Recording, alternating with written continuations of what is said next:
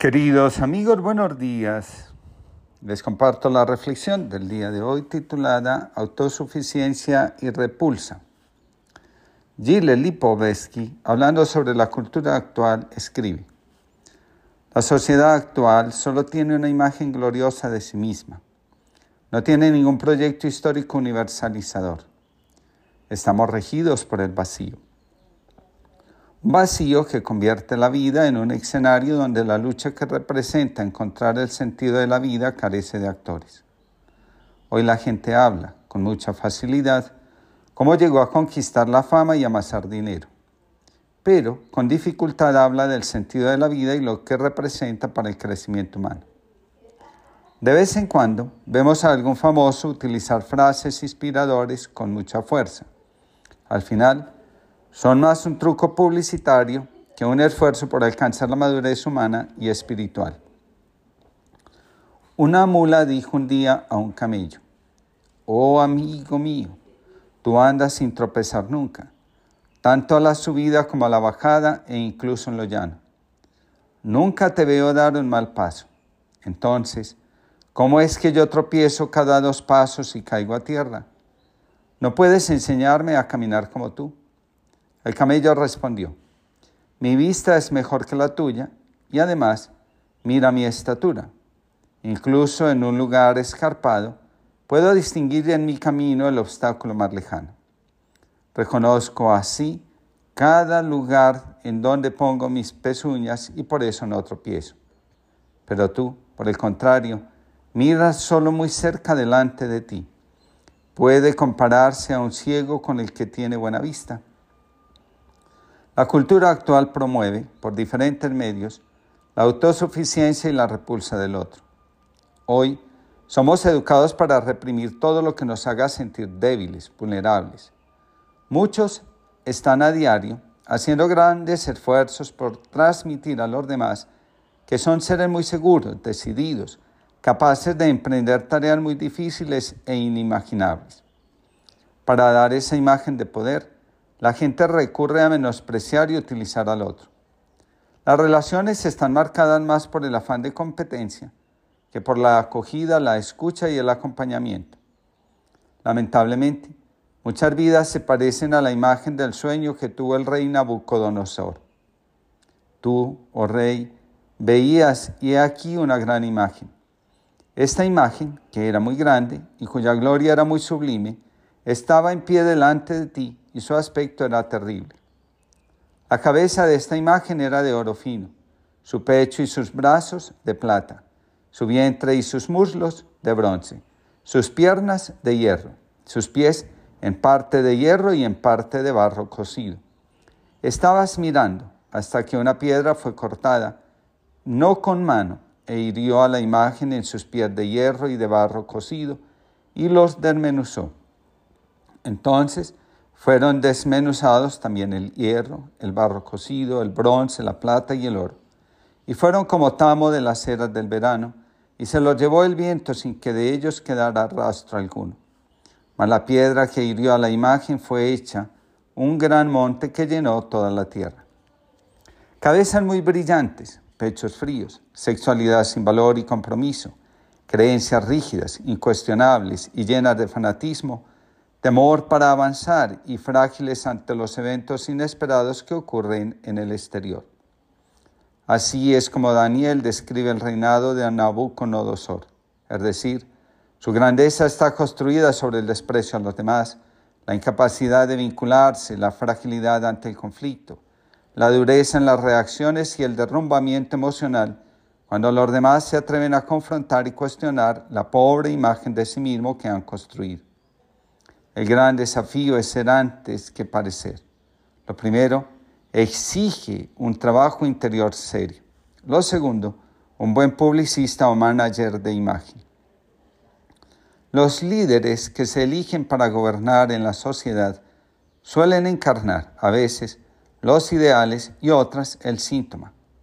Así, por ejemplo, una sociedad que sufre el menosprecio ve en quien le dice que su país está por encima de cualquier un auténtico y verdadero líder.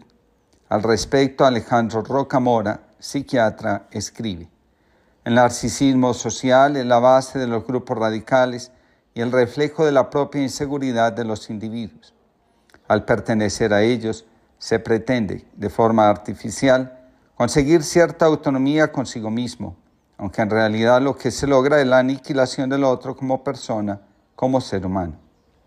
La polarización política, por ejemplo, es el signo del miedo que gobierna la vida social. En lugar de trabajar por realizar un sueño, se vive en función de evitar una tragedia. De esta forma, se crea y alimenta el trauma en la sociedad. Pues bien, las sociedades traumatizadas son un buen caldo de cultivo para la violencia, la agresividad, el menosprecio de la vida y el suicidio. La dificultad para conectar con el otro, para crear vínculos sanos, capaces de generar confianza, está visibilizada en el modelo actual de familia. Los expertos hablan hoy de la familia optimista. Con este término hacen referencia a las motivaciones sobre las cuales se están construyendo las relaciones de pareja. Hay más preocupación por producir, alcanzar el éxito, que por construir relaciones sanas, profundas, respetuosas, compasivas y sanadoras. De nuevo, Rocamora escribe, en la familia actual es muy importante tener sin mirar cómo se ha conseguido. Se dejan a un lado las dimensiones genuinamente humanas, la solidaridad, la honradez, la honestidad, el gusto por compartir. A lo anterior, añado, el deseo de ser uno mismo y de buscar la paz y la reconciliación. Por encima de las necesidades individuales, del bienestar familiar, del crecimiento humano y espiritual, se pone, con mucha frecuencia, el afán de producir, destacarse, tener reputación, prestigio y fama. No importa si nuestro mundo emocional está en orden o es un caos. Lo que sí importa es que los demás vean en la imagen que proyectamos a un superhumano. Dice Lipovetsky, la sociedad postmoderna al acentuar el individualismo, al modificar su carácter por la lógica narcisista, ha multiplicado la tendencia a la autodestrucción aunque solo fuera transformando su intensidad. La era narcisista es más suicidógena que la era autoritaria. El suicidio aparece como la puerta de salida a un mundo mejor donde podemos ser nosotros mismos, sin angustia, sin presión, sin moldes prefabricados del éxito y sobre todo de la felicidad.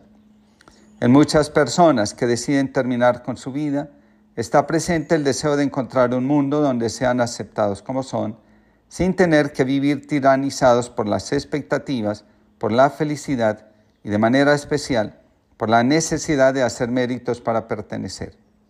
Hoy se confunde individuación con individualismo. Esa falta de claridad hace que en lugar de tener la visión del camello, tengamos la de la mula. No sé qué hacer, Señor con estas ansias de vida, que me van devorando cada día. Si pretendo frenarlas, ya no vivo.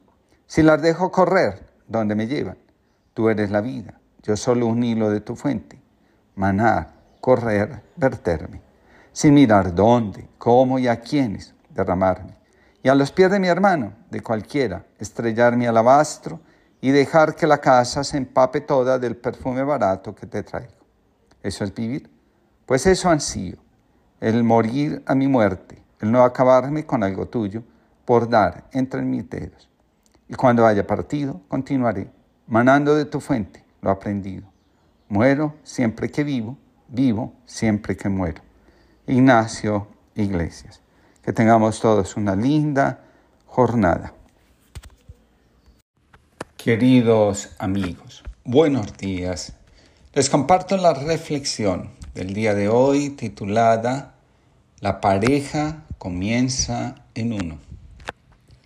Hace algunos días escuché la siguiente expresión. La pareja comienza en uno mismo. La resonancia con estas palabras me animó a escribir las reflexiones centradas en la relación de pareja. El éxito en la relación de pareja se alcanza cuando uno puede ser el mismo y trabajar en un proyecto común. Para lograrlo, es necesario conocerse a sí mismo con honestidad. De lo contrario, no sabremos reconocer nuestro lugar en la pareja y el del otro en nuestro corazón, en nuestro proyecto de vida y especialmente en nuestro éxito. Nos elegimos como pareja para crecer desde el amor en lo que cada uno es y para acompañarnos en la realización de nuestro destino. Nuestra identidad profunda está configurada por lo que llevamos en el corazón, es decir, por nuestra intención. En el corazón conservamos la determinación de la voluntad para trabajar y alcanzar un fin. Donde hay desorden afectivo, la intención se desvía de su verdadero propósito. Las heridas afectivas son el fundamento sobre el cual el mal construye su manifestación en nuestra vida. Mientras el dolor habita en nuestro corazón, se convertirá en nuestro Señor y amo. Todo lo que hagamos será el efecto de lo que nos hemos negado a sanar, integrar y reconciliar. La intencionalidad es la manifestación de nuestra conciencia, es decir, de lo que sabemos acerca de nosotros mismos. En la vida de pareja sale a relucir lo que somos, nuestra parte oscura, y nuestra parte luminosa. Y lo otro, en la relación de pareja, cumple la función de espejo de aquello que desde la infancia no logramos resolver en la relación con nuestros padres y con nuestros hermanos. De los padres tomamos la imagen de lo masculino, de lo femenino, del amor, de la sexualidad y lógicamente de lo que significa convivir en pareja. de nuestros hermanos tomamos lo que se necesita para convivir pacífica y armoniosamente. En la relación de hermanos se manifiesta la dinámica oculta de nuestros padres, lo que ellos se esforzaron en silenciar para darnos ejemplo. Así, cuando los hermanos se desvalorizan, por ejemplo, evidencian la desvalorización que se dio en la pareja. Un monje llamado Fayán fue de peregrinaje para ir a visitar a distintos maestros. Un día llovió tan copiosamente que el lugar se empezó a inundar y tuvo que detenerse en un monasterio en el que residía el maestro Zen Wishen. Este le preguntó a Fayán, ¿a dónde vas y por qué razón te diriges allí? Fayán le respondió, no sé a dónde voy. Y Guishen le contestó, entonces, el desconocimiento es lo más íntimo que hay. Los conflictos en la relación de pareja son la expresión de los conflictos que el alma aún tiene por resolver. La fuente de los conflictos puede estar en la imagen de lo masculino o femenino que tomamos de los padres en la dificultad para vincularnos con los padres, en los mandatos del sistema familiar, etc. Cuando trabajamos el autoconocimiento, muchas cosas que crean conflicto en la relación de pareja comienzan a desvanecerse, a aclararse o a resolverse. Cuando nos tomamos en serio a nosotros mismos, tomamos en serio al otro. También tomamos en serio nuestro proyecto de vida en común. La vida en pareja trasciende la sexualidad. Estamos en pareja para algo mayor que la vida sexual. Cuando esto se comprende, muchas cosas comienzan a tomar sentido dentro de la relación. El primer orden del amor, la pertenencia, es la fuerza que más influye en la relación de pareja. Constelaciones familiares nos enseñan que en la medida que respetamos y agradecemos la pertenencia, la que nos ha tocado, empezamos a alinearnos con las fuerzas del amor. Ninguno de nosotros, aunque esta afirmación va en contravía de otras corrientes, tuvo la oportunidad de elegir el sistema al que pertenece, tampoco la época y el lugar en la que hemos nacido. Aceptando esto, podemos responsabilizarnos de la vida, del lugar que ocupamos, de las relaciones que establecemos y del destino que estamos invitados a vivir. Todo lo que somos está al servicio del destino colectivo. Si aceptamos el sistema al que pertenecemos, la época en la que nacimos, lo que nos ha tocado vivir, doloroso o no. La fuerza del destino comienza a guiarnos y a trazar el mapa del camino por donde podemos transitar hacia la realización de lo que somos. Cuando luchamos por transformar lo inevitable, fuerza y éxito se alejan de nosotros. Comienzan a aproximarse tragedia, soledad, enfermedad y escasez. Además, nuestros descendientes comenzarán a heredar la necesidad de reconciliarse con lo que nosotros rechazamos. Asumir nuestro lugar, reconocer las cosas que han marcado la historia de nuestro país y de nuestro sistema familiar, nos llevan a tener fuerza para salir del círculo de las repeticiones y así saber que hemos transformado lo que ha causado tanto dolor en las generaciones anteriores. Por último, la relación de pareja nunca es la solución a los problemas emocionales que tenemos. Las viejas heridas de la infancia se actualizan en la relación de pareja. El rechazo, el abandono, la injusticia, la humillación y la traición se activan cuando comenzamos a convivir con otro en pareja. Así es como constelaciones dice. Los asuntos no resueltos con los padres se activan en la relación de pareja. Aquello que no pudimos tomar de nuestros padres, comenzamos a exigírselo a la pareja. Como ella no es nuestro padre ni nuestra madre, lo único que logramos es acrecentar la herida y crear un conflicto que muchas veces no sabemos cómo resolver.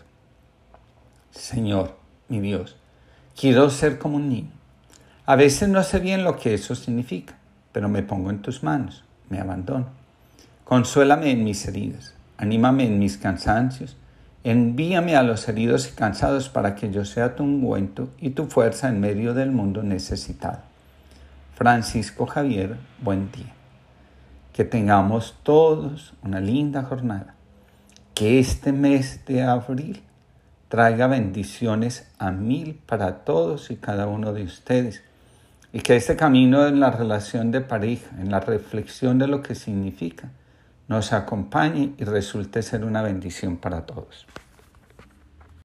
Queridos amigos, buenos días. Les comparto la reflexión del día de hoy titulada La reconciliación con la Madre. La principal tarea que tiene todo aquel que se compromete en alcanzar la felicidad consiste en llegar a experimentar la plenitud que nace de vivir reconciliado con los propios padres. Lo anterior exige asumir nuestro origen, nuestro legado familiar y encontrar nuestro lugar en la vida. Los padres nos han entregado la vida. En el momento que fuimos engendrados, el conjunto de experiencias agradables y desagradables, tristes o alegres, afortunadas o desafortunadas, que tuvieron nuestros padres, pasan a nosotros. Durante una buena parte de nuestra vida la pasamos luchando con esa herencia. A veces logramos sentirnos en paz y otras en completa división, tensión y lucha. Cuando nos rendimos, aceptamos, nos reconciliamos, encontramos la libertad y aprendemos a amar de verdad. Cuando aceptamos que las cosas que vienen de nuestros padres, lo que nos dieron el día que nos engendraron, son buenas para nuestra vida, empezamos un proceso de reconciliación con la vida y lógicamente con nuestros padres. A partir de ese momento, el amor hacia nosotros mismos comienza a florecer y manifestarse como es, auténticamente. Lo que nos encadena impidiendo nuestro éxito en la vida y las relaciones empieza a desvanecerse. Restaurar el amor hacia los padres nos ayuda en el proceso de reconocernos como somos vivir nuestra identidad y tomar la fuerza para encarar el futuro. De lo contrario, Andaremos por la vida sin saber quiénes somos, cuál es nuestro lugar y cuál es el propósito de nuestra existencia. Dentro de la estructura de nuestra vida, el rol de la madre es fundamental. Escribe Irina Durán, psicóloga. El vínculo materno es el vínculo primario, el más importante. Luego viene el vínculo paterno y después los otros que generemos durante nuestra vida. La madre representa la vida y el padre al mundo. Antes del mundo está la vida. Por eso el vínculo materno es tan delicado. La manera en que me vinculo con mi madre va a ser la manera en que me vinculo con la vida. Lo que tomamos de la madre después de nacer permite que sobrevivamos por esta razón fundamental es que la madre se convierte en el don más grande que nos da la vida. Ella no solo nos engendra, sino que hace posible que conservemos la vida y después, cuando llega el momento, podamos prolongarla. La madre es la figura donde encontramos protección, cuidado y amor incondicional. Tanto para los hijos como para las hijas, la madre es el referente de la vida. De la madre aprendemos qué es la vida. La imagen de la vida es tomada de la madre. Para la hija, la madre es el referente de lo femenino, de lo esponsal y también de lo materno. Las reservas hacia la madre que tiene la hija van a determinar su vida en el campo de lo femenino, de la relación de pareja y con respecto a la maternidad. Para los hijos, la madre es el referente de lo femenino, de lo esponsal y sobre todo de su alma. La psicología profunda enseña que a partir del vínculo con la madre, los hijos configuran su psique y lo que ha de ser la vida para ellos. En constelaciones se afirma que desde una perspectiva más afectiva, la manera en que la madre ama, cuida y protege a sus hijos va a ser la forma en que los hijos, cuando sean adultos, van a amar, cuidar y protegerse a sí mismos y a los que aman.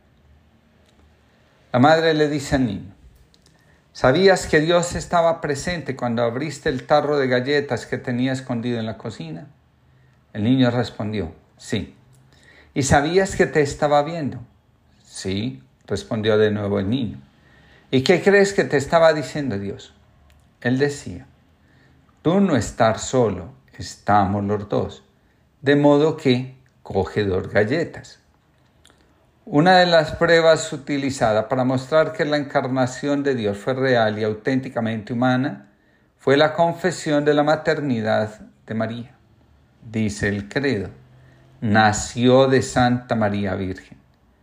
Algún autor, para expresar su fascinación por el misterio de la revelación de Dios, terminó diciendo, sin la maternidad de María nuestra salvación no habría sido posible. Pues bien, ser madre es un misterio tan grande que, como dijo un santo, Dios quiso experimentar en carne propia el amor de una madre, sentir su calor, su compañía y sobre todo unos brazos donde ir cuando la vida se pusiera difícil. La mayor expresión de la maternidad es, en este sentido, la piedad de Miguel Ángel, donde la madre acoge todo el dolor no solo de su hijo, sino también de la humanidad. De nuevo, recurramos a la teoría que dice, cada hija es su madre en una nueva versión.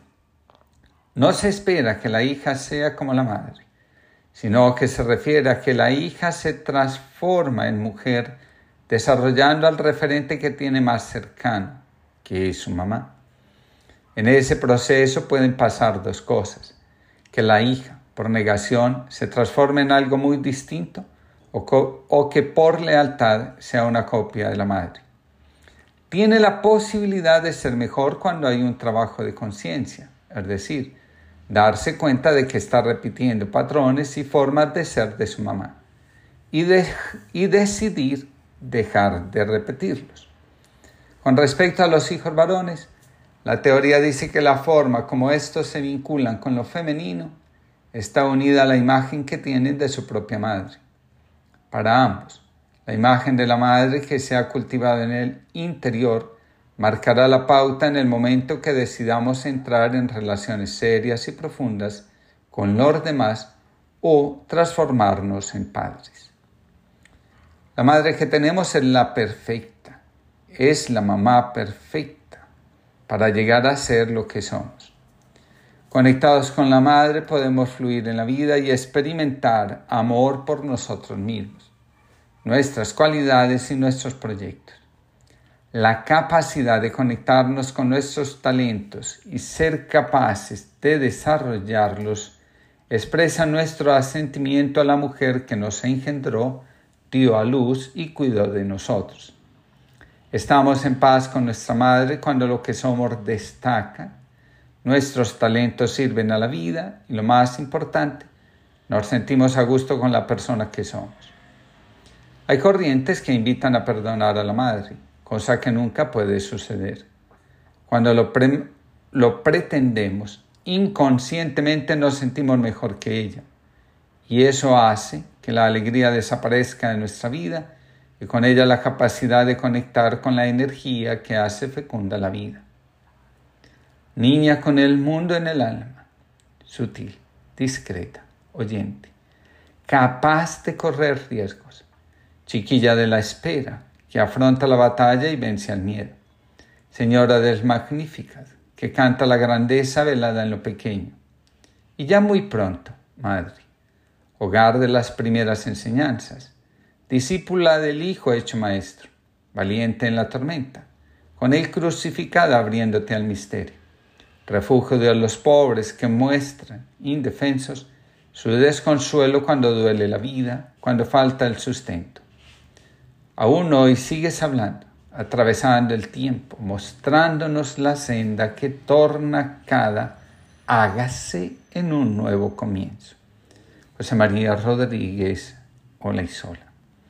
Que tengamos una linda jornada y que la mayor expresión de nuestro amor a la Madre sea vivir y realizar nuestra vida de tal manera que en la felicidad que tenemos el rostro de nuestra Madre brille. Y a todas las madres, mi abrazo y mis mejores deseos.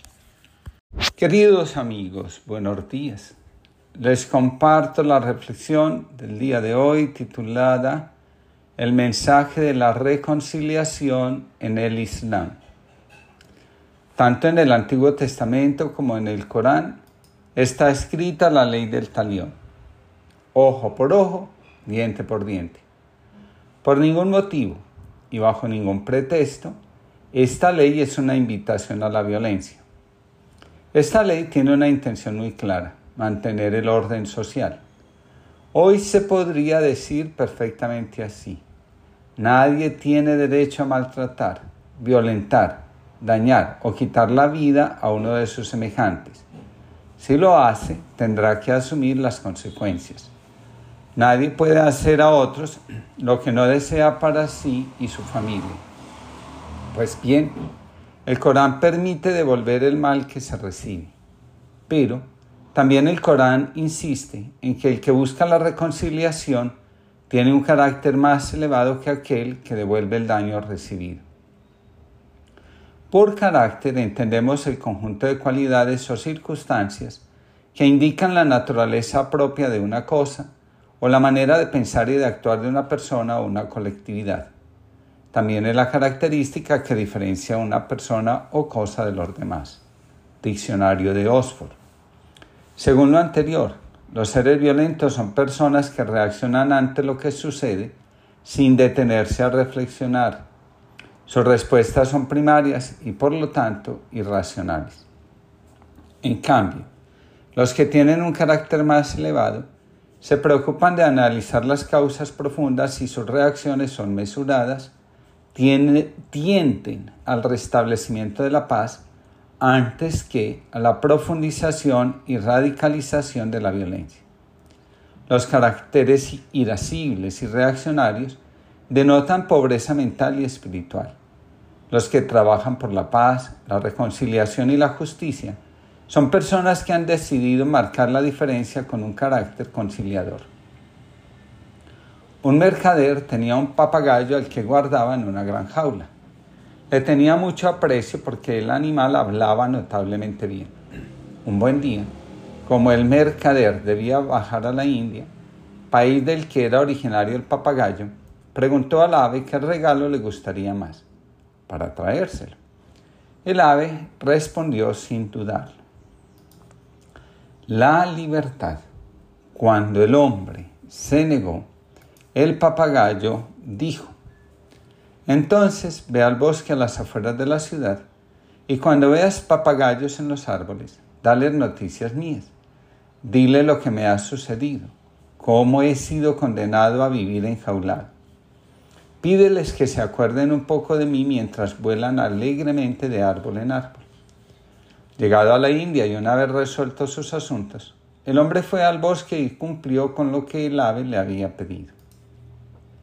Apenas había terminado de hablar cuando un papagayo, semejante al suyo, cayó a tierra, inerte al pie del árbol donde antes estaba posado. El hombre se entristeció por haber causado la muerte del ave y se dijo que debía tratarse de un pariente cercano de su papagayo, conmocionado en exceso por la funesta noticia que les había llevado. Al volver a casa el papagayo preguntó al mercader si le traía buenas noticias de parte de sus congéneres. Desafortunadamente no. Siento no traerte más que palabras dolorosas. Verás, tal y como me pediste, me acerqué al bosque a hacer llegar tu mensaje a los papagayos que allí se encontraban. Pero cuando he mencionado tu cautividad, uno de tus parientes cercanos ha caído inmediatamente a mis pies. Apenas había pronunciado estas palabras, el ave cayó también, como fulminada, al suelo de la jaula. Estas aves son verdaderamente sensibles, se dijo el mercader sorprendido. El anuncio de la muerte de su hermano ha debido matarlo en el acto. Lamentando haber perdido el animal que tanto apreciaba, el, hambre, el hombre recogió el ave y la depositó por un momento sobre el marco de la ventana. Pero en ese mismo instante, el ave pareció recobrar la vida y salió volando hasta la rama más cercana. Desde allí, se dirigió al mercader para explicarle lo que había sucedido. Lo que tú has tomado por una mala noticia era en realidad una excelente. Se trataba de un sabio consejo. A través de ti, mi carcelero, me han sugerido una estrategia para escapar de mi triste suerte y recobrar la libertad. En fin, que me han hecho comprender. Estás prisionero porque hablas. Hazte muerto y serás libre y el papagayo huyó volando, libre por fin. La palabra al-Gafur se utiliza, según Julián Zapata, director del Centro Cultural Islámico de Chía, Cundinamarca, para referirse a Dios como el que perdona, excusa, absuelve y aplaca la ira. Julián también nos enseña que en el Islam Dios es conocido como el que cura y restaura.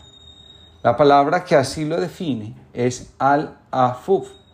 En este sentido, los promotores de la violencia son personas que llevan en su corazón las heridas que no han sanado. Van por el mundo haciendo sentir a los demás el dolor que no han logrado asumir, como si al dañar a otros su dolor se mitigara. En realidad, su dolor crece y en consecuencia también su ira y deseo de venganza. Lo que no se cura se convierte en la razón para quitar la vida a otros o sus bienes.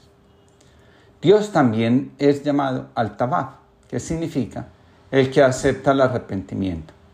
En el Antiguo Testamento hay ejemplos de un Dios que cambia de parecer cuando escucha una petición o súplica de perdón. Te gusta un corazón sincero y en mi interior me inculca sabiduría. Un corazón quebrantado y humillado, tú no lo desprecias. Estas expresiones están en el Salmo 50 y nos recuerdan que Dios prefiere actuar con justicia antes que con violencia, como muchos falsos predicadores nos quieren hacer ver. La mayor expresión de la voluntad de querer manipular a Dios aparece cuando decimos, esto no tiene perdón de Dios. No creo que Dios sea capaz de perdonar semejantes cosas. Atribuir nuestras incapacidades a Dios es la señal más clara de nuestra ignorancia acerca de Dios. Otro de los nombres que el Islam utiliza para referirse a Dios es Al-Halim, que significa el clemente, es decir, el que se toma tiempo para analizar las cosas y para decidir cómo actuar. Dios no juzga con rapidez. Él se toma tiempo porque sabe que a medida que el tiempo va pasando, los ánimos se calman y las cosas se ven diferentes. Cuando esto sucede, es el tiempo de actuar, de tomar decisiones. Apresurarnos a actuar es la mejor forma de equivocarnos. La clemencia hace todo lo que está a su alcance para mitigar la dureza de la justicia.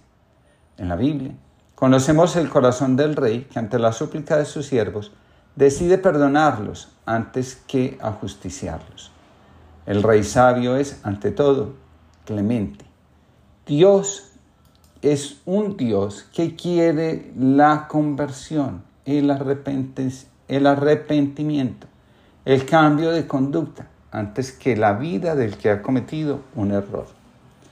En el, en el Islam se dice que cuando Dios castiga, lo hace para purificar e invitar a la reflexión sobre la conducta que se está llevando. El castigo es una purificación interior, una invitación a ir al corazón y a examinar si lo que se está haciendo corresponde o no a nuestra verdadera esencia. El verdadero castigo es el dolor por nuestras equivocaciones y por nuestra soberbia, al creer que podemos actuar según nuestros impulsos sin medir las consecuencias y sin esperar los reclamos de quienes se sienten lastimados y tratados injustamente. Dios quiere siempre perdonar. A cambio, espera que nosotros ofrezcamos un corazón arrepentido, quebrantado, que desea ser sanado y conducido hacia las sendas que llevan a la paz. La reconciliación, en lugar de hacernos parecer tontos, eleva nuestro espíritu y nuestro ser hacia dimensiones que el vengativo, el iracundo, el encerrado en su dolor, quieren desconocer o evitar para sentirse más seguros en sus intenciones de alcanzar una justicia, que si bien es merecida, trae más dolor y división que reparación, bienestar y desarrollo personal. Invocar el nombre de Dios para hacer la guerra, para dañar a nuestros semejantes, para negarnos a crecer, no solo es blasfemia, sino también egoísmo e ignorancia. De Dios solo viene la invitación a reconstruir lo que está roto, a sanar lo que está enfermo, a iluminar lo que permanece escondido en las tinieblas. Quiero estar dispuesto a perdonar, pero no me atrevo a pedir la voluntad de perdonar.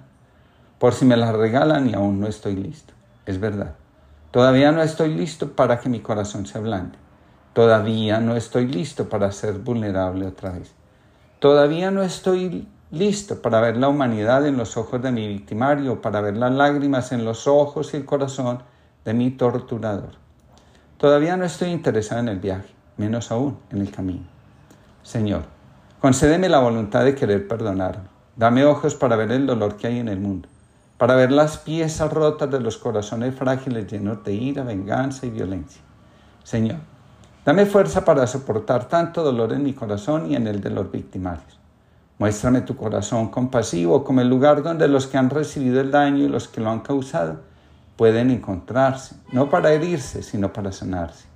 Señor, muéstranos el camino para sanarnos, para reconstruirnos, para hacer a un lado los personajes que en lugar de luz traen oscuridad al mundo.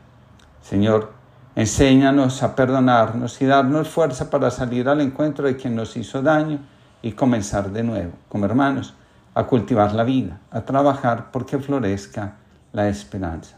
Oración de preparación para pedir perdón, que todos tengamos una linda jornada y que nuestra disposición de construir reconciliación a nuestro alrededor sea permanente. Queridos amigos, buenos días. Les comparto la reflexión del día de hoy titulada Reconciliarnos con la autoexigencia. A muchas personas les cuesta acoger la vida como un regalo. Solo cuando la vida se acoge como un don, brota espontáneamente la alegría en el corazón y en el alma. El agradecimiento es la clave para una vida reconciliada consigo misma y plena, es decir, llena de alegría. Las personas sencillas son las que con mayor facilidad agradecen. En la Sagrada Escritura, los sencillos son exaltados, precisamente porque acogen con bondad lo que sucede en su vida, agradecen y por esa razón disfrutan.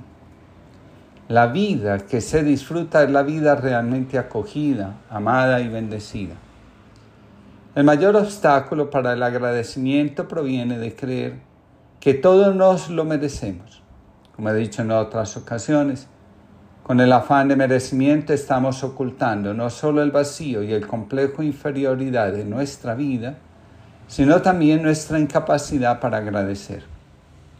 Por esta vía, cultivamos más fácilmente la soberbia o engreimiento.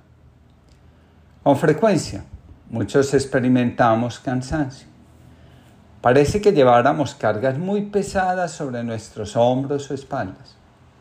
Esto sucede porque nos metemos en la dinámica de la autoexigencia. Queremos abarcarlo todo, llenarlo todo, significarlo todo.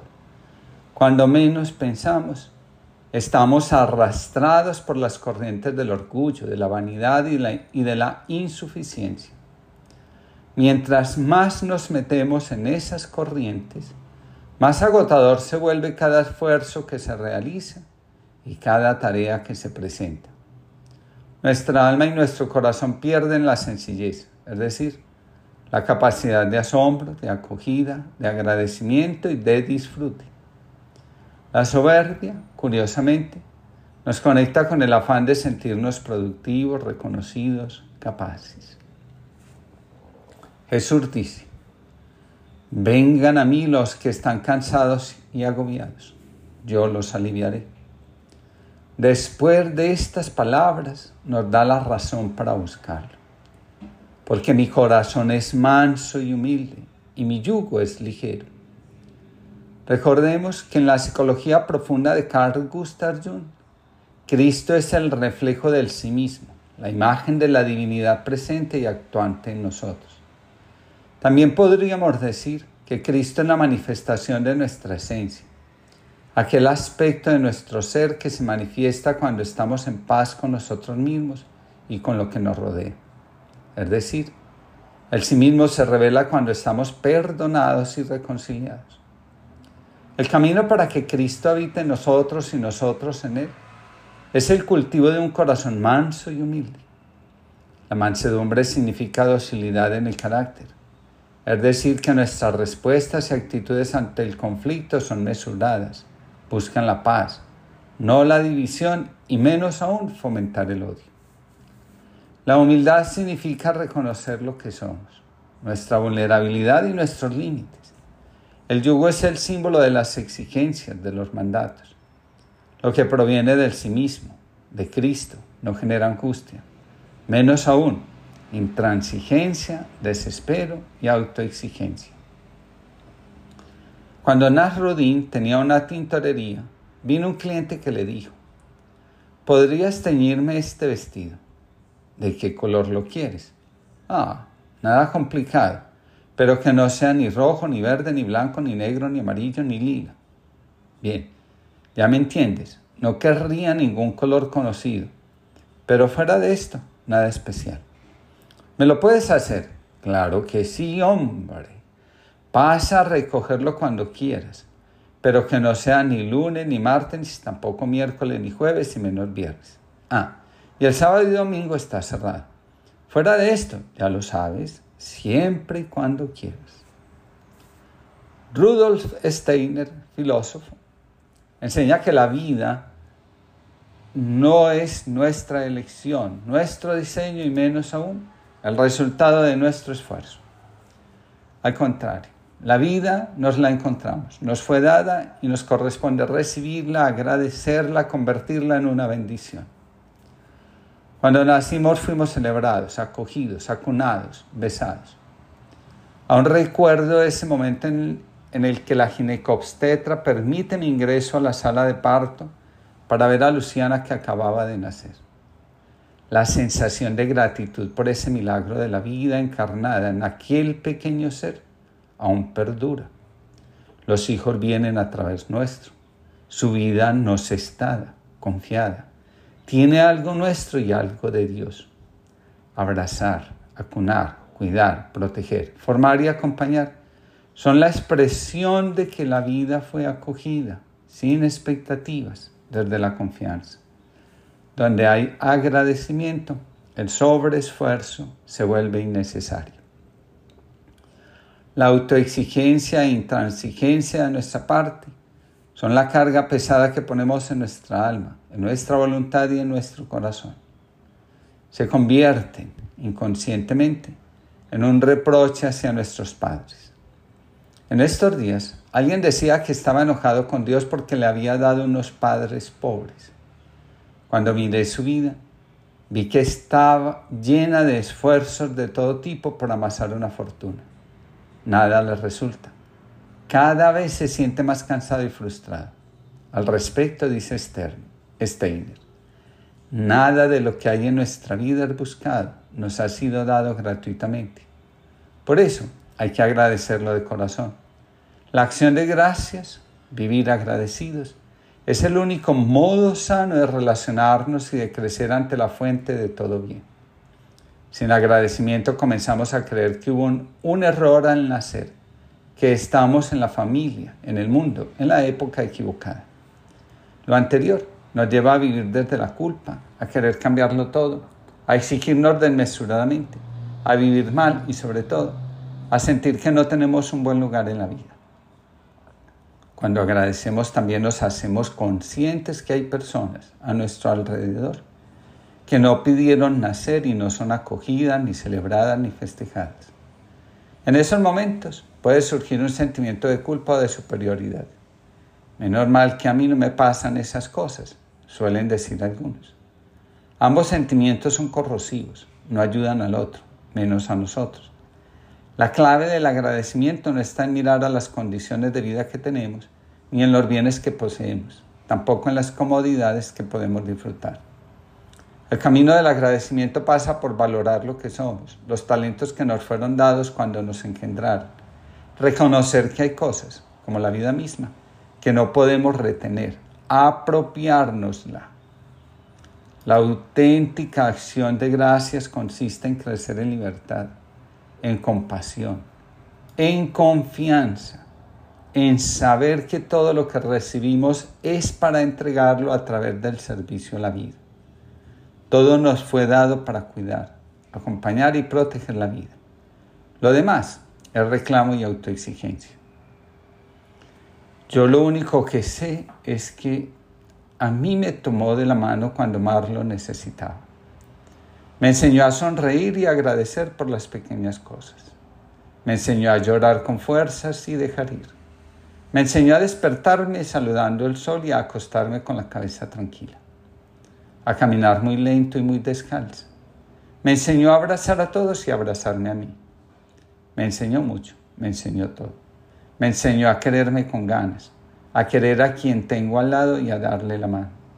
Me enseñó que siempre me está hablando en lo cotidiano, en lo sencillo, a manera de mensajes. Y para escucharlo tengo que tener abierto el corazón. Me enseñó que un gracias o un perdón lo pueden cambiar todo. Me enseñó que la fuerza más grande es el amor y que lo contrario al amor es el miedo. Me enseñó cuánto me ama a través de mil detalles. Me enseñó que los milagros existen. Me enseñó que si yo no perdono, soy yo quien se queda prisionera. Y para poder perdonar, primero tengo que perdonar. Me enseñó que no siempre se recibe bien por bien, pero que actúe bien a pesar de todo. Me enseñó a confiar en mí y a, levantar la voz frente a la injusticia. Me enseñó a buscarlo dentro y no fuera.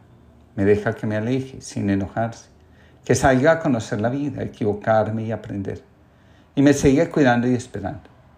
Hasta me dejó aprender de otros maestros sin ponerse celoso, porque es de necio no escuchar a todo el que habla de amor. Me enseñó que solo estoy aquí por un tiempo y solo ocupo un lugar pequeño.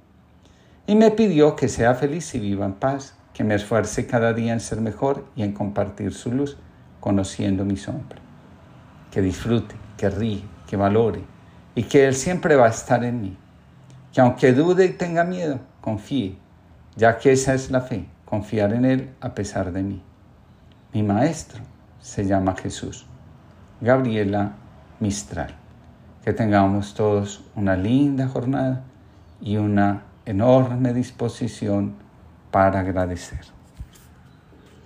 Queridos amigos, buenos días. Les comparto la reflexión del día de hoy titulada La reconciliación con la vida. Thomas Moore en su libro El cuidado del alma deja la siguiente constatación.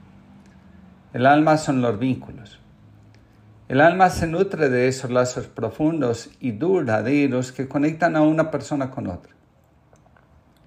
Nuestra capacidad de conectar adecuadamente con el otro tiene una importancia vital para nuestra estabilidad mental, emocional y espiritual. Ahora, la forma como se dieron los vínculos en la infancia, especialmente con nuestra madre, van a marcar nuestra vida adulta, que sin lugar a duda será el reflejo de nuestra infancia. De ahí la importancia de reconciliarnos con la infancia y darnos permiso para reconstruir la percepción que tenemos de nosotros mismos, es decir, nuestra identidad. De alguna u otra forma, hemos experimentado en la vida adulta la incapacidad de fluir en la vida afectiva, sobre todo con la pareja. Aquellos asuntos no resueltos del sistema familiar y de la propia vida infantil, especialmente en la primera infancia, se actualizan en los movimientos y dinámicas que una relación como la de pareja genera. El alma enferma y pierde el rumbo cuando, por temor, permanecemos en un vínculo inestable, desorganizado, traumático. A la hora de considerar una relación, conviene tener presente si nos ayuda a conectar con la vida, nos sana o nos enferma y disocia. Recordemos que en cada uno de nosotros hay una tendencia innata que se llama instinto, que es una fuerza que nos mueve a la acción con el único objetivo de satisfacer una necesidad. La pregunta, cuando estamos en una relación difícil, inestable, es, ¿qué necesidad del niño en su primera infancia estoy deseando satisfacer? La crisis, especialmente la provocada por el duelo, pone al descubierto nuestra conexión con la vida. Hay dos formas muy básicas de conectar con la vida. La primera es de la simbiosis. Sin el otro no sé vivir. Si él desaparece, la vida carece de sentido. Cuando el modo de vincularse con los demás es simbiótico, las personas no soportan estar solas y apenas terminan una relación, salen y consiguen otra. En la relación simbiótica, las personas se sienten desvalidas, inseguras, solas y vacías. Hay dos formas de reaccionar, desde la autosuficiencia o la mendicidad afectiva. La segunda, desde la autonomía. Como dice la oración de la Gestalt, tú eres tú y yo soy yo. Cada uno nació para realizar su vida y no para cumplir las expectativas de los demás. La autonomía conduce a la adultez. El otro no tiene que renunciar a ser el mismo para estar a nuestro lado. Tengamos presente que lo que ocurre en cualquier parte del mundo tiene repercusiones en nuestro psiquismo. Eso significa que estamos conectados los unos con los otros. Ninguno puede construir su vida al margen de la vida de los demás. Creerlo pone en evidencia nuestro grado de desconexión con la vida. La alternativa ante la dificultad en los vínculos tiene que ser la reconciliación, no el deseo de desaparecer de quitarse la vida. Cuatro indios entraron en la mezquita para prosternarse ante Dios, con el corazón en paz. Pero de pronto el almuedano entró también en la mezquita y uno de los indios dejó escapar estas palabras.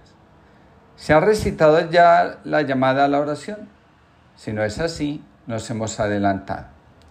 Cállate, le dijo el otro, con tus palabras has invalidado tu oración. Cállate tú también, porque acabas de hacer lo mismo. Y el cuarto añadió, gracias a Dios yo no he hablado y mi oración sigue siendo válida.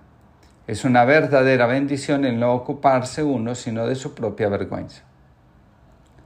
En psicología se habla de cuatro formas patológicas de vincularse con la vida. La primera es a través de la neurosis. Se conoce como neurosis al comportamiento que se caracteriza por girar de manera patológica en torno a las necesidades y exigencias de los demás, olvidándose de las propias. La persona que obra de esta forma se siente indefensa y en lugar de buscar fortaleza en su interior, sale a buscarla y a reclamarla afuera.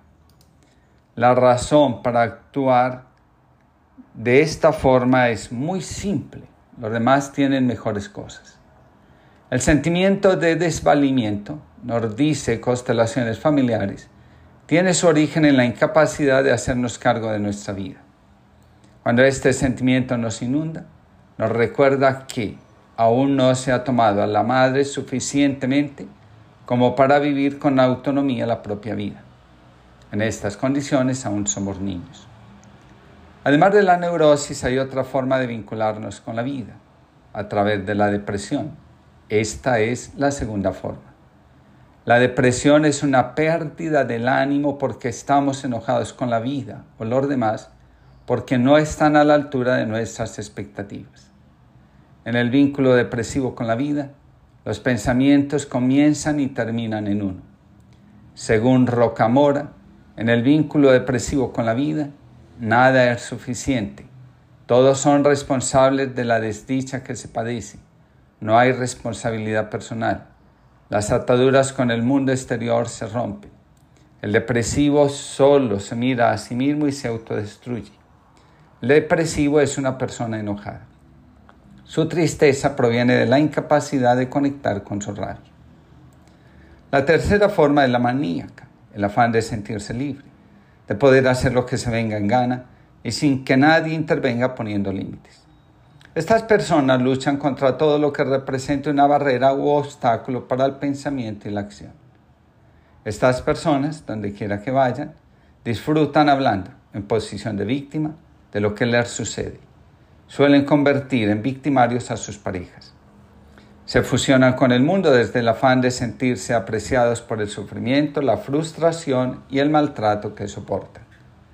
El vínculo maníaco se caracteriza por el cúmulo de actividades, la mayoría de ellas sin sentido. De lo que se trata es de sentirse ocupado, haciendo mucho por los demás y sobre todo sin tiempo para interiorizar, verse, acogerse y llenar el vacío interior. Estas personas tienen una necesidad enorme de hablar y hablar. Odian la interrupción porque se pueden encontrar con una pregunta que las obligue a conectar con la verdad interior que hay en ellas. Por último, está el modo de relación donde la persona se ufana de tener un don especial. Conocer lo que pasa en el corazón de las personas con solo mirarlas.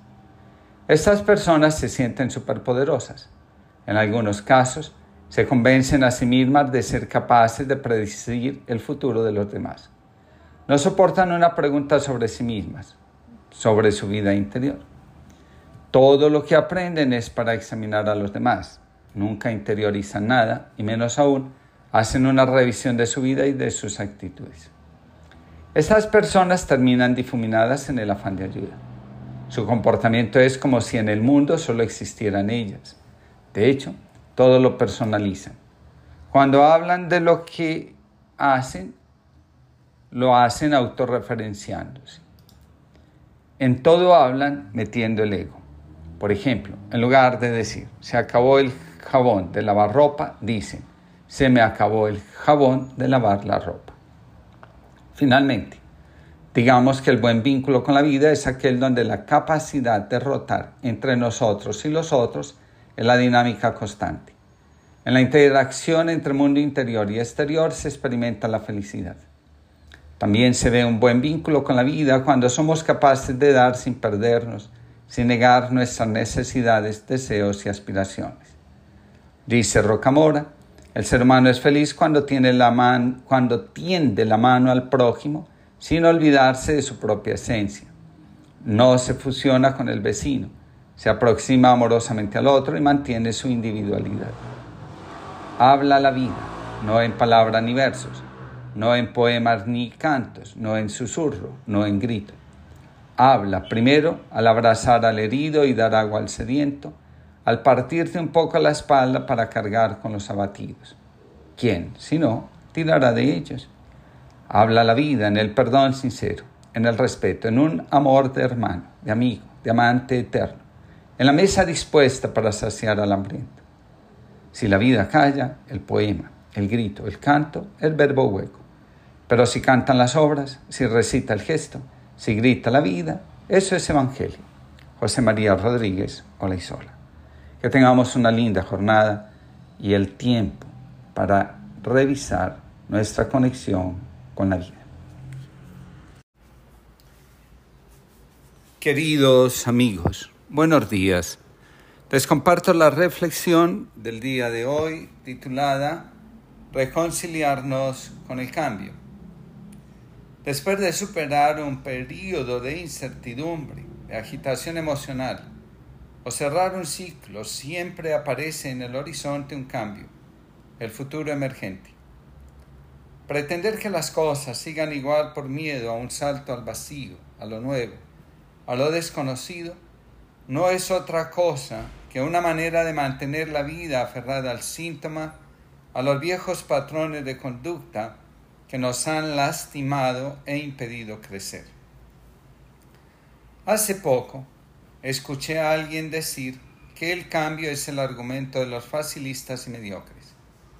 Al respecto, dice Rocamora, psiquiatra, la crisis implica un cambio y el cambio en sí mismo es una crisis, en tanto presupone un cuestionamiento para pasar de la situación A a la posición B, tanto si se refiere al trabajo, a la familia o a la propia vivencia personal.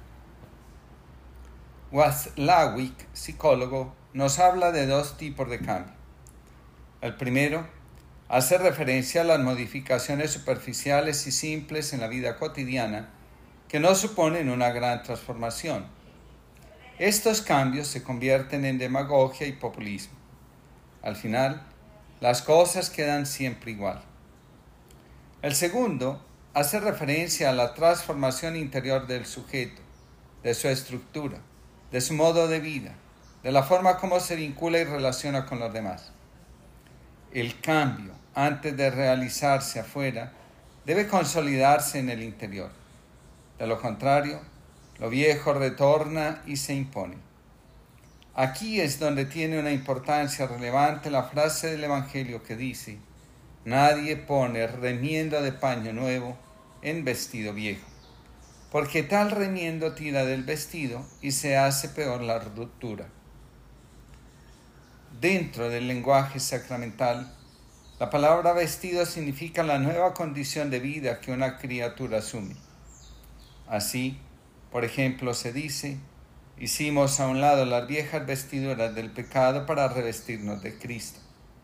Si no hay una nueva condición de vida, el vestido se convierte en un disfraz y el que lo lleva en un payaso. En el lenguaje evangélico, el cambio se manifiesta por la nueva condición de vida de una persona. Lo anterior exige una nueva forma de ser, de conectarse con la vida, con los demás y con el propósito último de la existencia. El cambio es un renacer, es el compromiso con la construcción de una nueva realidad personal. Este tipo de cambio representa un salto al vacío. De lo contrario, se pierde fuerza para construir algo nuevo, diferente. Tú te pareces a un mosquito que se cree alguien importante. Al ver una brisna de paja flotando en una charca de orina de asno, levanta la cabeza y se dice, hace ya mucho tiempo que sueño con el océano y con un barco. Aquí están esta charca de agua sucia le parece profunda y sin límites, pues su universo tiene la estatura de sus ojos. Tales ojos solo ven océanos semejantes. De repente, el viento desplaza levemente la brisna de paja y nuestro mosquito exclama, ¡qué gran capitán soy! añadió el maestro. Si el mosquito conociese sus límites, sería semejante al halcón. Pero los mosquitos no tienen la mirada del halcón. Los verdaderos cambios suceden cuando en lugar de aferrarnos a las viejas ideas y costumbres, desarrollamos la mirada del halcón. Solo lo divino es inmutable, todo lo demás cambia. Cuando quiero conservar algo, por temor al vacío, sin darme cuenta, pretendo divinizarlo. Tarde o temprano descubro que estaba erigiendo como Dios a una cortina de humo o una estatua de barro hecha con mis propias manos e ideología. Rocamora dice, la conexión auténtica con la divinidad, con el verdadero Dios, invita a crecer psicológicamente, a potenciar el desarrollo de todas las facultades. La conexión con el éxito, es decir, con lo que soy realmente, exige que realice el cambio. Nadie cambia si no se expone al fracaso. El que se aventura a revestirse de Cristo también se aventura a ser y abre la ventana de la esperanza aquella que me permite comprender que siempre podemos ir de menos a más. Donde Dios está presente, todo se renueva. El desierto se convierte en estanque de agua. El ser humano puede quedarse atrapado en la encrucijada del cambio, sumido en la indecisión y paralizarse. Lo anterior puede darse por las siguientes razones. En primer lugar, por miedo. Lo nuevo atemoriza y lo viejo, aunque sea malo, ofrece cierta seguridad. En el fondo, hay temor a enfrentar el caos. Nadie pasa de A a B, de menos a más, si no asume y enfrenta el caos. Del caos nace el orden, la creación, lo nuevo. La vida nueva es el fruto de haber resuelto el conflicto. Mantener el conflicto nos vuelve neuróticos, es decir, nunca logramos saber a ciencia cierta quiénes somos realmente. El caos despierta el miedo a perder el control. También recuerda que nadie puede controlarlo todo. La segunda razón para oponerse al cambio es la autosuficiencia. En estas circunstancias hay una lucha donde la premisa es no dar el brazo a torcer. Al respecto, dice Rocamora, hay un empeño en querer mantener un criterio, una idea, una visión de la vida a toda costa. El argumento de base es que no se puede permitir que la autoridad se pierda. Pareciera que la lucha por no dar el brazo a torcer fuera sinónimo de debilidad e inseguridad. Por ese motivo, se recurre a la rigidez y en algunos casos al autoritarismo. A veces olvidamos que los sabios leen los signos de los tiempos y se dejan guiar. En cambio, los arrogantes y prepotentes esconden su debilidad en la necesidad en meter miedo para que las cosas sigan siendo siempre lo mismo. En la vida no basta con acelerar las cosas, hay que cambiar la marcha. Para progresar no es necesario más de lo mismo, sino que debemos implementar cosas nuevas, cambiar, sin modificar el corazón, sin reconciliarse con la propia realidad, sin sanar el dolor que hay en el alma, en lugar de cambio, Estamos jugando a la fiesta del disfraz. Las crisis se resuelven cuando nos dejamos acrisolar, como se hace con el oro, es decir, cuando sacamos la basura y abrimos espacio al amor. Lo más importante, a la hora de asumir los nuevos horizontes dentro de los cuales la vida puede transcurrir, no es quedarnos alimentando el resentimiento, el odio o el ego. Las ventanas de la esperanza se abren cuando dejamos que entren los llamados de la vida, a dar generosamente lo mejor de nosotros mismos. ¿Y para qué buscarle por las tierras con fatiga, con polvo, por las tierras abiertas donde siempre es de día, o por las tristes tierras que ya han muerto? ¿Y para qué buscarle por los años, desgarrando los días, arrastrando la niebla, las nieves del recuerdo, las primaveras como espadas de oro, si sé que está a mi lado, si sé que tú le tienes, como un ángel que ya no se acordara de que lo es y aún trajera el mensaje en su frente, tú le tienes. detrás de ti se esconde. Vive en ese paisaje que hay al final del hondo corredor de tus ojos. José María Valverde. Que tengamos una linda jornada. Queridos amigos, buenos días. Les comparto la reflexión del día de hoy titulada Reconciliarse con el dolor crónico. Cuando el estado de indefensión, impotencia y las emociones desbordadas se prolongan en el tiempo, terminan convirtiéndose en enfermedad crónica. El conflicto crónico se convierte en fibromialgia, migraña, dificultad respiratoria, ansiedad y depresión. Así lo enseña Laura Gristag cuando habla del afrontamiento activo del dolor y el sufrimiento. Es curioso que en una cultura que promueve la felicidad hasta el punto de convertirla en una tiranía, la enfermedad crónica toma un lugar preponderante en la vida de muchas personas.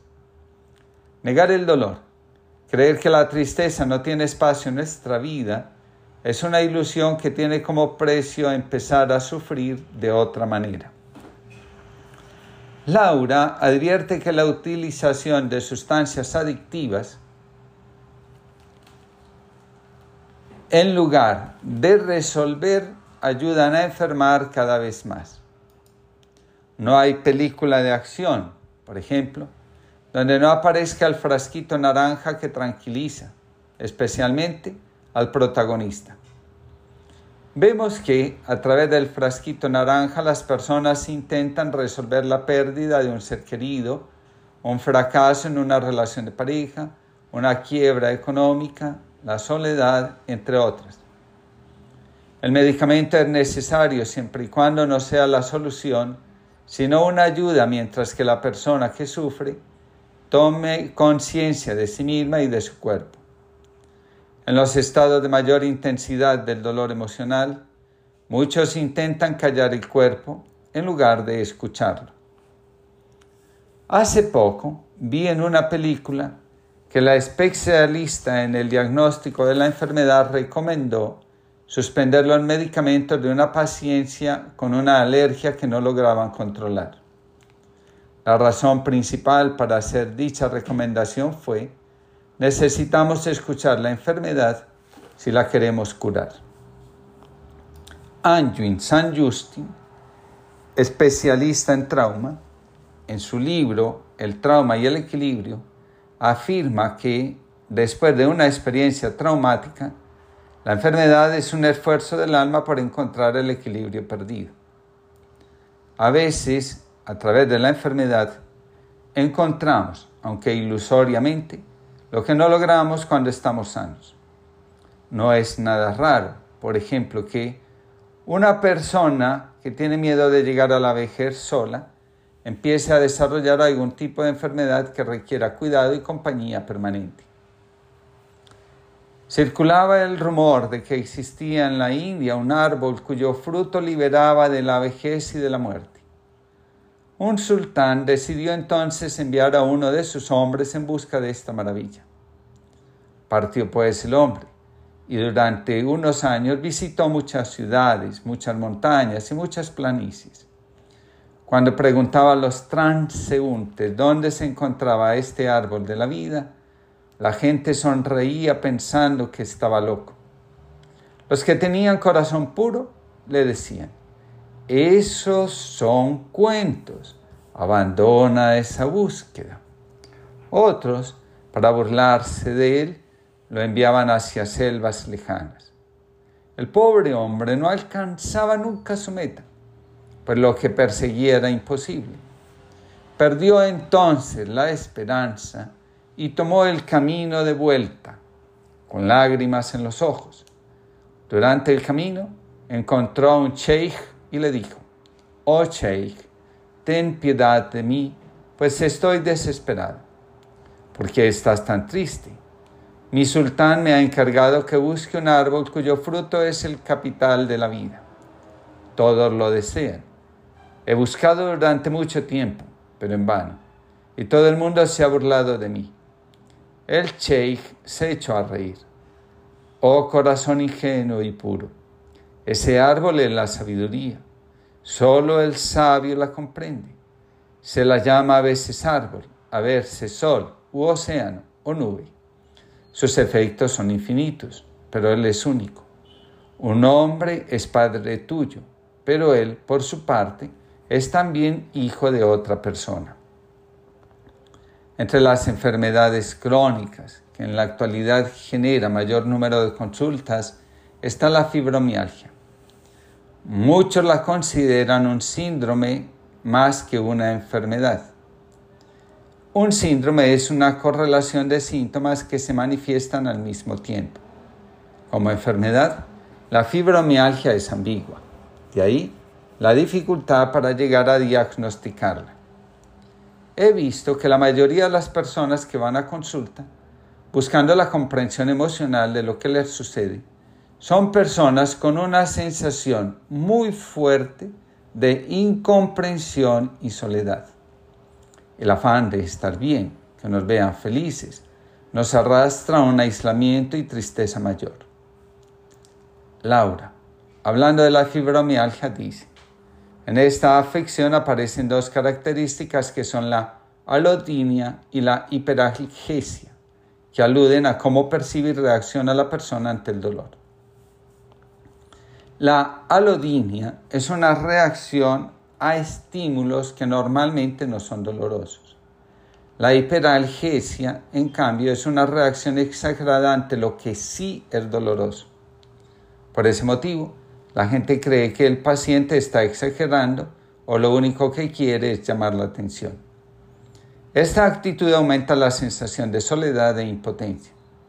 Lo anterior hace que la persona asuma como patrón de conducta en su vida cotidiana el aumento de la rigidez, la pérdida de energía y en algunos casos la debilidad. Estas actitudes al final son infructuosas porque en lugar de conseguir una disminución del dolor, se logra un incremento del mismo. Mientras la atención se mantenga en la impotencia, la discapacidad y el sufrimiento, la posibilidad de alcanzar un cierto grado de bienestar será lejana. La migraña es otra manifestación del dolor crónico. La persona que padece la migraña siente que la cabeza va a estallar. Al respecto, Laura escribe, aunque la migraña es un trastorno neurológico, no es síntoma de un tumor cerebral y se asocia en cambio a una hipersensibilidad a los estímulos externos, visuales, cutáneos, auditivos, olfatorios y también con la digestión. En el nivel emocional, continúa diciendo la autora, está asociada al temor de, no dar la talla o cumplir con las exigencias cotidianas. La consecuencia final es una falta de acción y una incapacidad de resolver lo que está pendiente. Todo se queda en la cabeza y lo que hay que decidir o hacer no se lleva a cabo. Los proyectos y objetivos se vuelven inalcanzables. La intensidad del dolor empuja al encierro, al aislamiento, a la pasividad o hiperactividad. Laura invita a conectar con las capacidades de autorregulación del cuerpo, sus capacidades y sus posibilidades como una forma para pasar del pensar al actuar y poder desarrollar la autoeficacia. También podemos aprender a actuar respetando nuestra necesidad en el momento de la crisis antes que pasar por encima de ella. Es de vital importancia en este proceso recordar que nacimos para realizar nuestro propio destino y no para cumplir las expectativas de los demás. Si nuestra vida coincide con lo que esperan de nosotros, está bien. Si no coincide, también está bien. No hay por qué angustiarnos, y menos aún paralizarnos. La reconciliación con el dolor crónico, para, pasa por detenerse, escucharse y decidir qué está o no en consonancia con nuestro destino, con nuestra misión en la vida.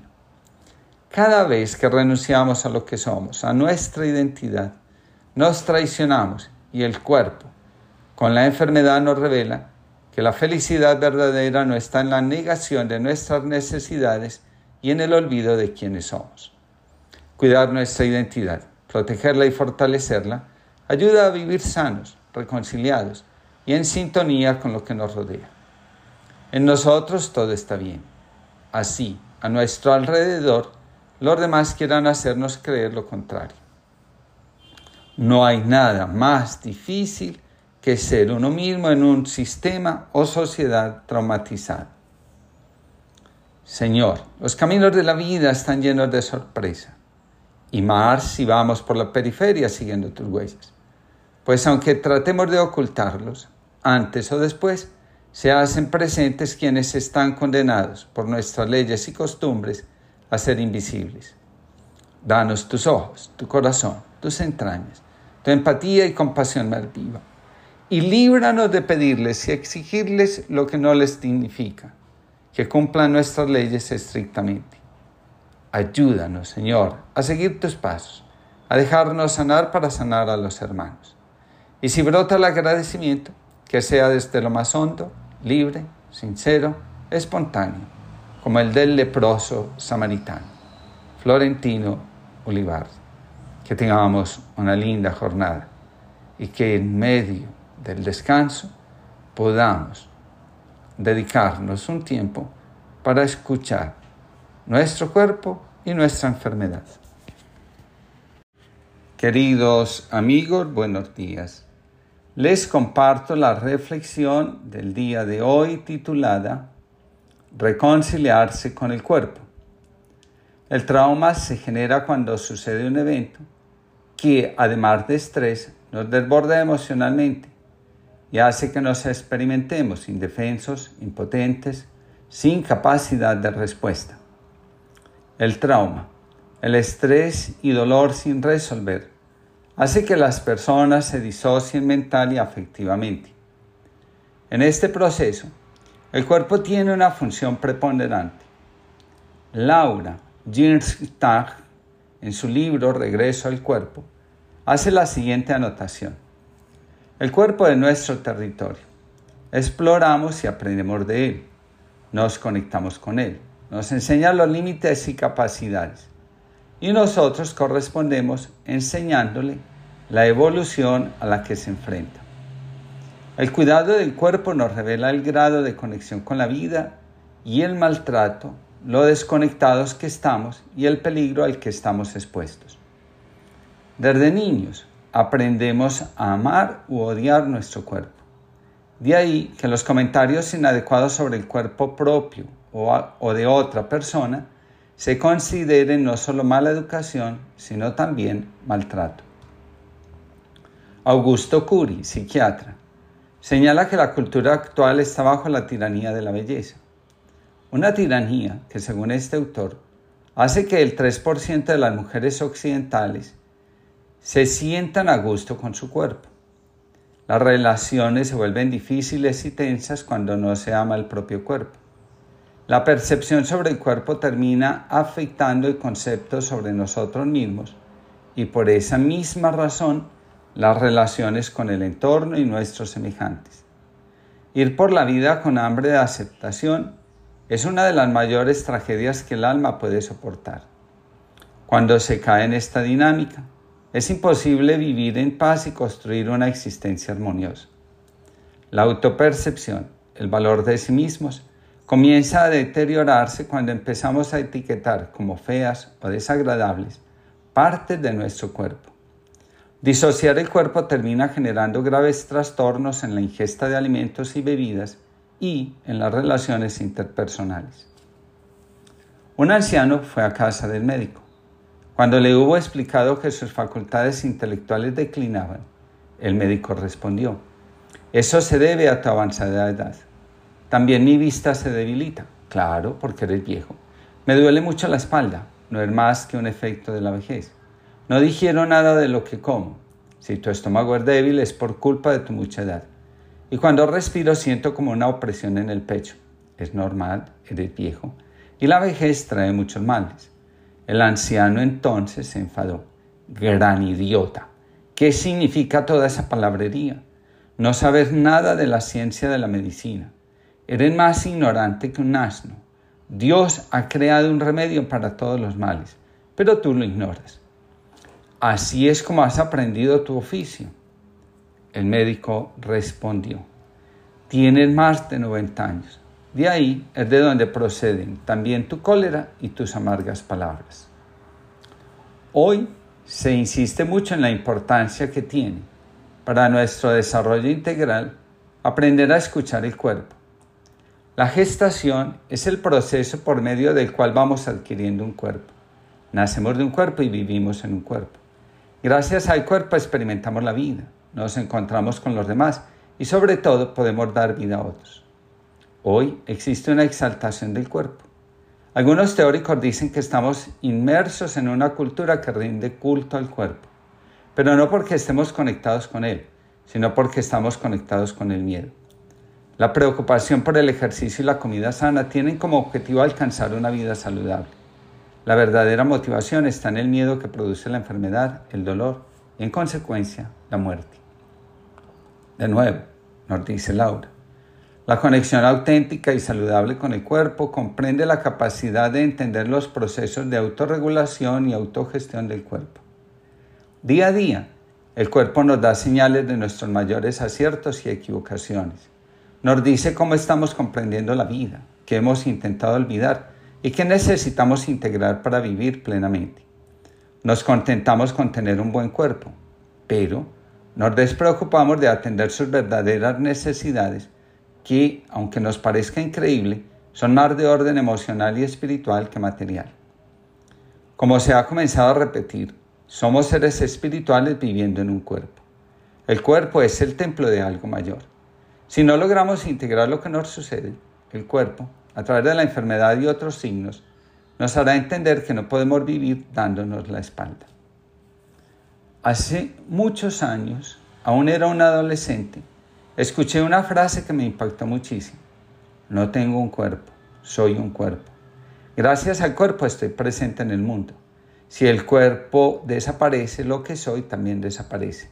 Los demás ya no podrán verme, abrazarme, compartir conmigo. La sociedad de consumo logra que todos aspiremos a tener un cuerpo según sus estándares. Sin embargo, la relación y el cuidado del cuerpo va más allá. Según Silvia Díez, el cuerpo se autorregula y lleva adelante funciones muy complejas por sí solo. Agradecer esta inteligencia biológica presente en cada célula del organismo es el primer paso para reconciliarse con el cuerpo. La mente puede juzgar, etiquetar e incluso esclavizar al cuerpo, pero ella no existiría sin él y sin su sabiduría natural. El cuerpo contiene las emociones que no logramos procesar adecuadamente.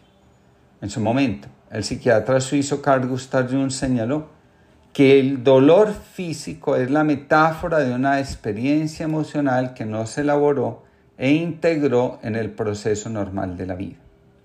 En la medida que verbalizamos sanadoramente el dolor emocional que llevamos en, el alma, nuestro cuerpo se libera y restaura su equilibrio. Una vez que logramos comprender desde un lugar diferente lo que nos sucede, el cuerpo recupera su equilibrio lo que se verá reflejado en su estado saludable. Lo que nos sucede quiere ser recordado como parte de nuestro proceso de humanización y crecimiento psicológico y espiritual, antes que como algo excluido y rechazado. El cuerpo es un todo que integra la mente, la emoción, el alma y la acción del espíritu. Ese todo funciona como una unidad. Nada en el cuerpo actúa separadamente. Todo está en relación, todo confluye y se pone al servicio del bienestar así sea a través de la enfermedad. En el trabajo terapéutico, sobre todo en constelaciones familiares, lo que sucede en el cuerpo y los movimientos que él realiza resultan ser una información valiosa para restablecer el orden en el amor y sentir que nos habitamos y podemos ser nosotros mismos. Para terminar, nuestro cuerpo merece ser amado en su totalidad y aquellas partes del cuerpo que pueden llamar nuestra atención nos hablan de hechos sucedidos en nuestra vida, en nuestro sistema, en el camino que estamos recorriendo para llegar a ser nosotros mismos. Es decir, para sentir que somos realmente nosotros. Todo se mueve y se renueva. Se mueve el sol, la luna y la tierra, el átomo y la estrella. Se mueve el aire, el agua, la llama, la hoja. Se mueve la sangre, el corazón, el cuerpo, el alma. Todo se mueve, nada se repite. Todo es calma y danza, quietud en movimiento. Lo que no se mueve, se muere. Pero incluso en lo que muere, todo se mueve. Se mueve el Espíritu de Dios, energía del amor, verdor de la vida. Se mueve Dios, el misterio que todo lo mueve y lo impulsa al amor y la belleza. Déjate llevar. José Arregui. Que tengamos todos una linda jornada. Queridos amigos, buenos días. Les comparto la reflexión del día de hoy titulada La reconciliación entre hermanos. El conflicto entre hermanos es una constante en la historia de la humanidad. Son conocidos los conflictos entre Caín y Abel, Esaú y Jacob, José y sus hermanos. El deseo de matar está presente. Algunas veces se consuma y otras, como en el caso de José, se convierte en una venta como esclavo. El origen de este conflicto está en el orden del amor que se conoce como jerarquía. Según Bert Hellinger, los que llegaron primero al sistema tienen prioridad sobre los que vinieron después. Si alguien que llegó más tarde pretende ponerse por encima de los que ya están, viola este orden y este acto da origen al conflicto. Catalina López Jiménez, consteladora, escribe, los conflictos entre hermanos pueden tener distintas explicaciones. Cuando un hermano desconoce la jerarquía que le corresponde en la línea fraterna, o carga con el destino retador de otro hermano que vive dificultades, o ocupa el lugar de una pérdida o aborto de sus padres, o busca inconscientemente resolver el olvido de un hermano medio o extramatrimonial, se generan tensiones entre éste y sus hermanos. El conflicto entre hermanos nos revela que el sistema familiar está sufriendo por, una, por causa de un desorden que afecta a todos. Viejo guerrero samurái, en su juventud logró sobrevivir a los embates de diversas guerras entre señoríos, presintió que sus días en este plano de vida se terminarían pronto y decidió dar lo poco que tenía a sus tres únicos hijos, los cuales también eran samuráis, pero de un nivel de pelea muy básico. Como él presentía que su destino con el Tantien, mar de la energía, según las filosofías orientales, se acercaba, decidió que no sería posible enseñar Kenjutsu por completo a sus tres hijos, por lo que se puso muy triste, pues sin duda, después de su partida, ellos serían presa fácil de otros guerreros de mayor nivel. Mientras se preparaba espiritualmente en meditación para su partida, le llegó una visión y una forma de dar el último legado a sus jóvenes hijos. Mientras hacía un recuento de las posesiones en armas que tenía, y al observar las flechas que había forjado años antes como regalo para sus hijos, las flechas tienen una simbología muy particular para los japoneses pues denotan el vehículo con que se trasladan los deseos y las metas, y su objetivo es no regresar del lugar donde salieron. Así comparó los deseos que dejaría como último legado para sus tres hijos.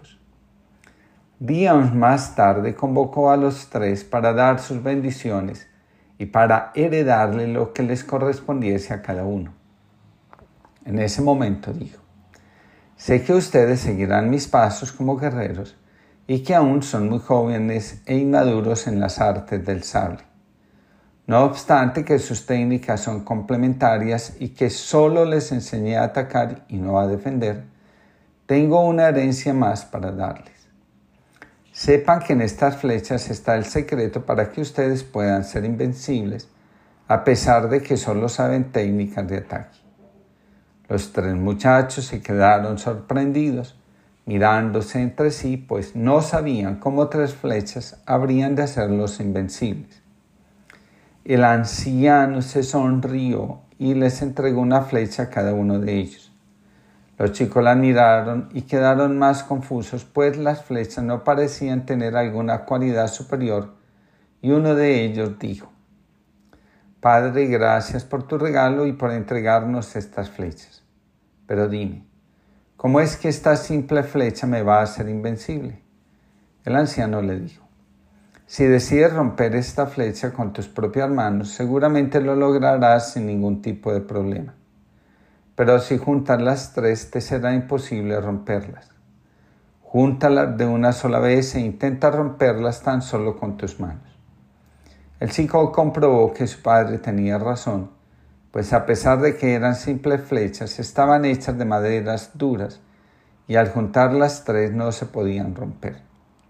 El anciano sonrió de nuevo al ver que ninguno de los tres pudo romper el grupo de flechas y continuó diciéndoles, Así como el estilo de estas tres flechas es el de solamente atacar su objetivo, el de ustedes es igual, pero pongan atención, pues esta es la herencia más importante que les dejaré. Las flechas son indestructibles si se juntan, pero si se deja una sola, cualquiera podrá romperla. Estas flechas representan a sus cualidades y a sus personalidades de combate. De igual manera, para que ustedes sean invencibles, siempre deberán pelear juntos y atacando de una manera definitiva y sin titubear, pues el día que decidan pelear solo será el último. Rota una de las flechas, las otras son más fáciles de romper. Esta es la manera de que los tres sean invencibles, a pesar de que solo saben ataques y no defensas. Desde entonces ninguno de los tres hermanos se atrevió a pelear solo, y desde ese momento juntos fueron invencibles. Entre las dinámicas familiares que generan conflictos se encuentran. En primer lugar, el hermano pequeño intenta ser el mayor, el cuidador de sus hermanos. Este hijo intenta llenar el vacío que deja la ausencia del padre y convertirse en el padre de la familia. Cuando los hermanos advierten el desorden, entran en conflicto. En la vida adulta, este hijo tendrá dificultades para administrar el dinero y llevar adelante los proyectos donde el crecimiento y la expansión sean un objetivo. En segundo lugar, el hermano con un destino difícil. Al respecto, Catalina López escribe, cuando un hermano va a prisión, entra en quiebra, adquiere una discapacidad, en fin, tiene un destino difícil, sus hermanos o alguno de ellos sentirá culpa. Esa culpa no le permitirá avanzar en la vida y buscará autosabotearse en el mensaje interno de yo como tú. También puede ocurrir que el hermano que mira con angustia las dificultades de su hermano busque compensar la carga de este último y lo intente ayudar. Incluso teniendo gestos que el hermano en dificultades ni siquiera le ha pedido. el hermano que actúa de esta forma se convierte en el salvador de sus hermanos. Cae en el exceso de ayuda y termina por quitarles a sus hermanos el poder de hacer por ellos mismos lo que desean o necesitan hacer. Curiosamente, la familia termina percibiendo al Salvador como un ser débil, frágil, que necesita mucha ayuda. En tercer lugar, la lealtad con las pérdidas de bebé de los padres y con los que no son reconocidos. Es común que los padres ignoren como hijos a los bebés que perdieron. De este modo, se genera una exclusión en el sistema y por la misma razón aparece el miembro del sistema que se vuelve leal con el que fue excluido. El objetivo será traer a la memoria del gran alma familiar a ese hermano olvidado. La sensación permanente del hermano vivo que representa al muerto es que está en el lugar que no le corresponde. Por esa razón, ese hermano siempre aparece en medio de los conflictos familiares como el responsable, el que no colabora, el que se cree con más derechos sobre el resto. En cuarto lugar, están los hermanos por fuera del matrimonio, mal llamados medio hermanos. Estos son representados en el sistema familiar por la discordia entre hermanos que también puede obedecer a la rivalidad entre los padres. Cuando el común denominador en las relaciones entre hermanos es la desvalorización, es porque entre los padres existió esa misma dinámica. Si entre los padres hubo lo que hoy se llama infidelidad económica, esconder el dinero para que el otro cargue con toda la responsabilidad económica del hogar, los hermanos se pedirán dinero unos a otros y no pagarán la deuda. Catalina López, cuando habla de los hijos nacidos por fuera del matrimonio, escribe, los hermanos pueden sentir que algo les hace falta y en esa necesidad de compensación la pueden buscar en la pareja. Escogen su pareja y se enamoran de aquella persona que inconscientemente le recuerda a su hermano.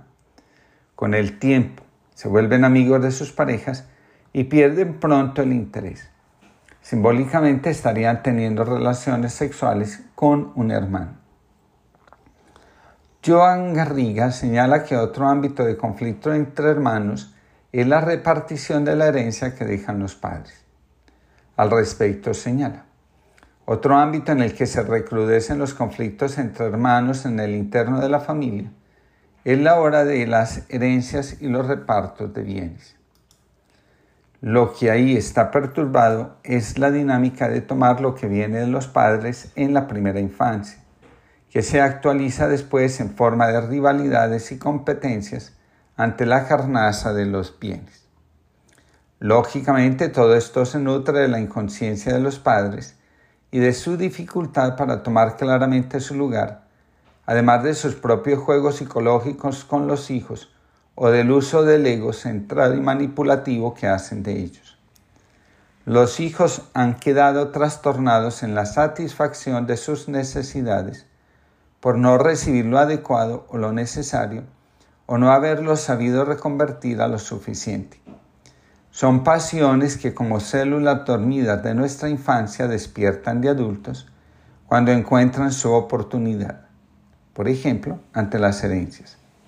Ahí queremos compensar nuestros sacrificios o nuestras faltas y se actualizan las viejas rivalidades. Cuando hay respeto y cooperación entre los padres, son raros los conflictos entre hermanos. En la familia prevalece el amor y el respeto como reflejo de lo que fue la relación entre los padres. Los conflictos entre hermanos nacen del conflicto entre los padres. Los hijos, inconscientemente, toman partido y hacen parte del bando de uno o del otro.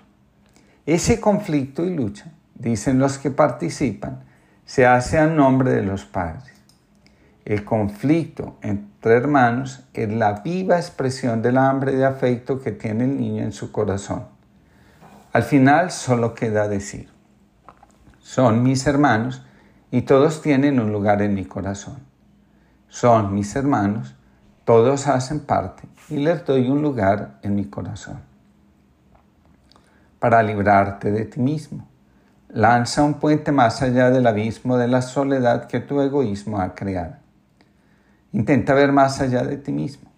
Intenta escuchar a algún otro. Y sobre todo, prueba en esforzarte por amar en vez de amarte a ti solo. Si quieres ser, perdona que te lo diga, tienes que librarte ante todo del exceso de poseer que tanto te llena de pies a cabeza. Don Helder Cámara.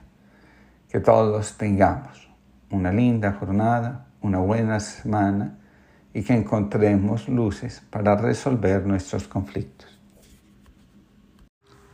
Queridos amigos, buenos días. Les comparto la reflexión del día de hoy titulada Reconciliarnos con la conciencia. Hacernos conscientes de quiénes somos, dice la psicología profunda es el mayor aporte que el ser humano puede hacer a la evolución del universo. Como instrumento psicológico, la conciencia tiene una doble importancia. En primer lugar, ofrece una vía para comprender e interpretar los cambios que se producen en la psique individual y colectiva. En segundo lugar, posibilita el desarrollo del ser humano y el servicio que puede prestar a la evolución de la humanidad si se pone al servicio de ésta. La principal tarea en estos momentos tiene que ver con la conexión con nosotros mismos. Cuando esto sucede, sabemos quiénes somos y qué podemos tomar y cómo podemos ocupar nuestro lugar en la vida, lo cual significa que podemos realizar plenamente nuestros talentos, salir del temor en el que la inconsciencia, la falta de identidad, nos mantiene prisioneros. En la película toscana se puede ver con claridad lo que significa reconciliarse con la identidad, con la historia vivida y sobre todo con el legado que recibimos de nuestros ancestros. Recordemos que la tristeza, la alegría, la abundancia, la escasez, entre otros, son cosas que han estado desde los inicios mismos de la humanidad. No nacieron con nosotros, y tampoco fueron inventados para nuestra bendición o nuestra desgracia. Están ahí, simplemente.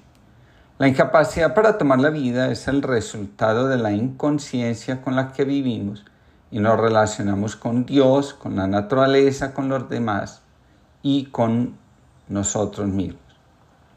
Quien se conoce a sí mismo no pretende convertir en algo especial lo que sucede en su vida y en su entorno. Lo ve como es, algo que pertenece al movimiento natural de la vida. Pues bien, la historia de la película toscana trata de un cocinero que a pesar de ser bueno en su profesión, no alcanza el éxito, y menos aún sentirse pleno, lleno, feliz. Todo esto porque en su corazón guarda un profundo rencor hacia su padre. En constelaciones familiares aprendemos que mientras nos mantengamos en el reproche hacia nuestros padres, seguimos siendo niños. También que quien logra ver a sus padres como una unidad sexual, seres comunes y corrientes, y los toma en su corazón, se siente lleno, pleno, en conexión con sus talentos y alcanza el éxito. Las experiencias abrumantes que nos tocó vivir en la primera infancia dejan su huella en el alma y se convierten en una lesión o herida que a veces tarda muchos años en sanar.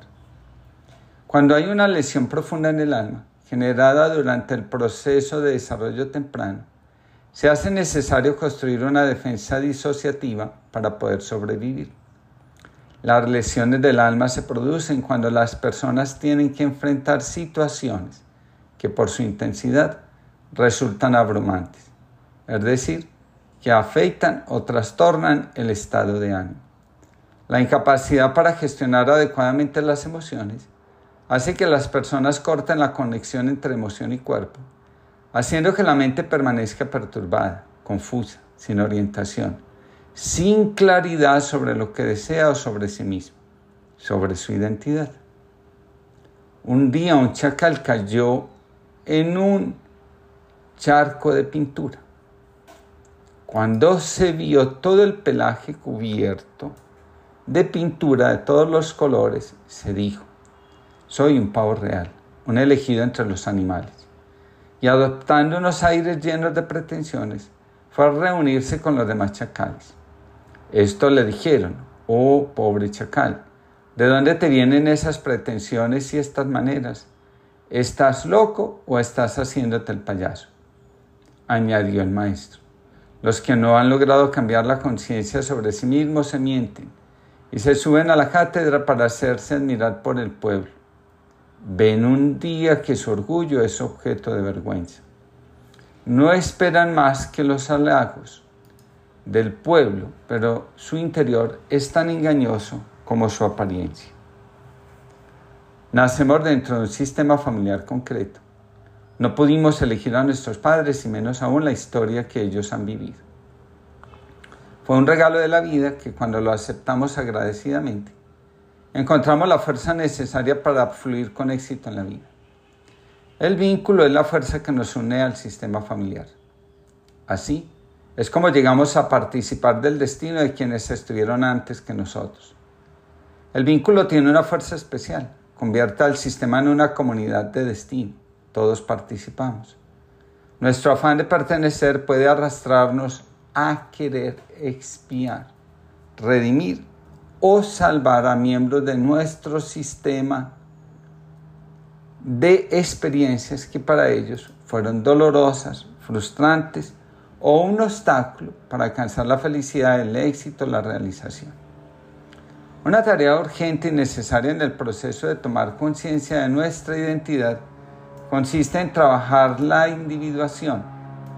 Nacemos en un sistema, pero no tenemos que ser lo que el sistema determina que seamos. Podemos elegir el rumbo de nuestra vida mirando con respeto hacia el sistema y hacia todo lo que ha sucedido. Lo que sucede entre los padres afecta profundamente a los hijos, hasta el punto de distorsionar la realidad de lo que sucede y nuestra identidad. Ninguno de nosotros puede inventar lo que es su propia identidad. Lo que afecta a nuestro sistema familiar termina afectándonos a nosotros en lo más profundo, en la percepción o imagen que tenemos de quiénes somos realmente. Un corazón perturbado puede albergar sentimientos como tristeza, odio, frustración, enojo, soledad, ansiedad, confusión. De ahí pueden nacer comportamientos agresivos, irritantes o violentos. La desconexión entre emociones y cuerpo hacen que la mente esté llena de pensamientos, imágenes y creencias que no solo trastornan el ánimo y el comportamiento, sino que también desgarran el alma, le arrebatan sus anhelos, sueños, aspiraciones y sentido de vida. Poco a poco, terminamos prisioneros del miedo, la culpa, la angustia o el pánico en el peor de los casos. Cuando aprendemos a ver lo que sucedió, tomamos conciencia de quiénes somos, de lo que ha rodeado nuestra existencia, podemos abrir nuestro corazón a una forma diferente de ver la vida y a nosotros mismos. En la película Toscana, cuando el protagonista se conecta con la imagen amorosa del Padre, puede no solo tomarlo a él, sino también su legado. Después de este proceso, puede abandonar lo que le hace infeliz y conectarse agradecidamente con lo que recibió de su padre, con el legado paterno. Todo lo que estaba por derrumbarse encuentra un nuevo sentido y una nueva fuerza. Lo que llevamos en el corazón, como resultado de las lesiones del alma, puede hacer que nos paralicemos. También Puede permitirnos conectarnos con nuestra esencia, dejar atrás los mecanismos de sobrevivencia, construir nuevos proyectos de vida que refuerzan no solo nuestra identidad profunda, sino también el sentido último de nuestra existencia y la relación auténtica con Dios. Mientras sigamos aferrados al dolor, nuestra alma queda atrapada en la impotencia, la incertidumbre, el sinsentido y el vacío. Una de las tareas espirituales más importantes a realizar cuando deseamos curar las lesiones del alma, consiste en aprender que las dificultades no vienen solo del exterior. Lo que no funciona bien no es lo que está afuera, sino es nuestro interior, nuestras condiciones, el procesamiento de las emociones y de las actitudes que asumimos ante lo que pasa, ante nuestra vida y frente a nosotros mismos. Nadie puede cambiar lo que pasó pero sí las comprensiones, las reacciones y las actitudes que asumimos como respuesta ante lo que fue doloroso. Para lograrlo, es necesario hacer un proceso de autoperdón por dejarnos arrastrar por los impulsos primitivos que gobiernan nuestra alma y nuestra mente. Una identidad consciente define el rumbo de nuestra existencia, más allá de todo lo que ha sido doloroso y frustrante.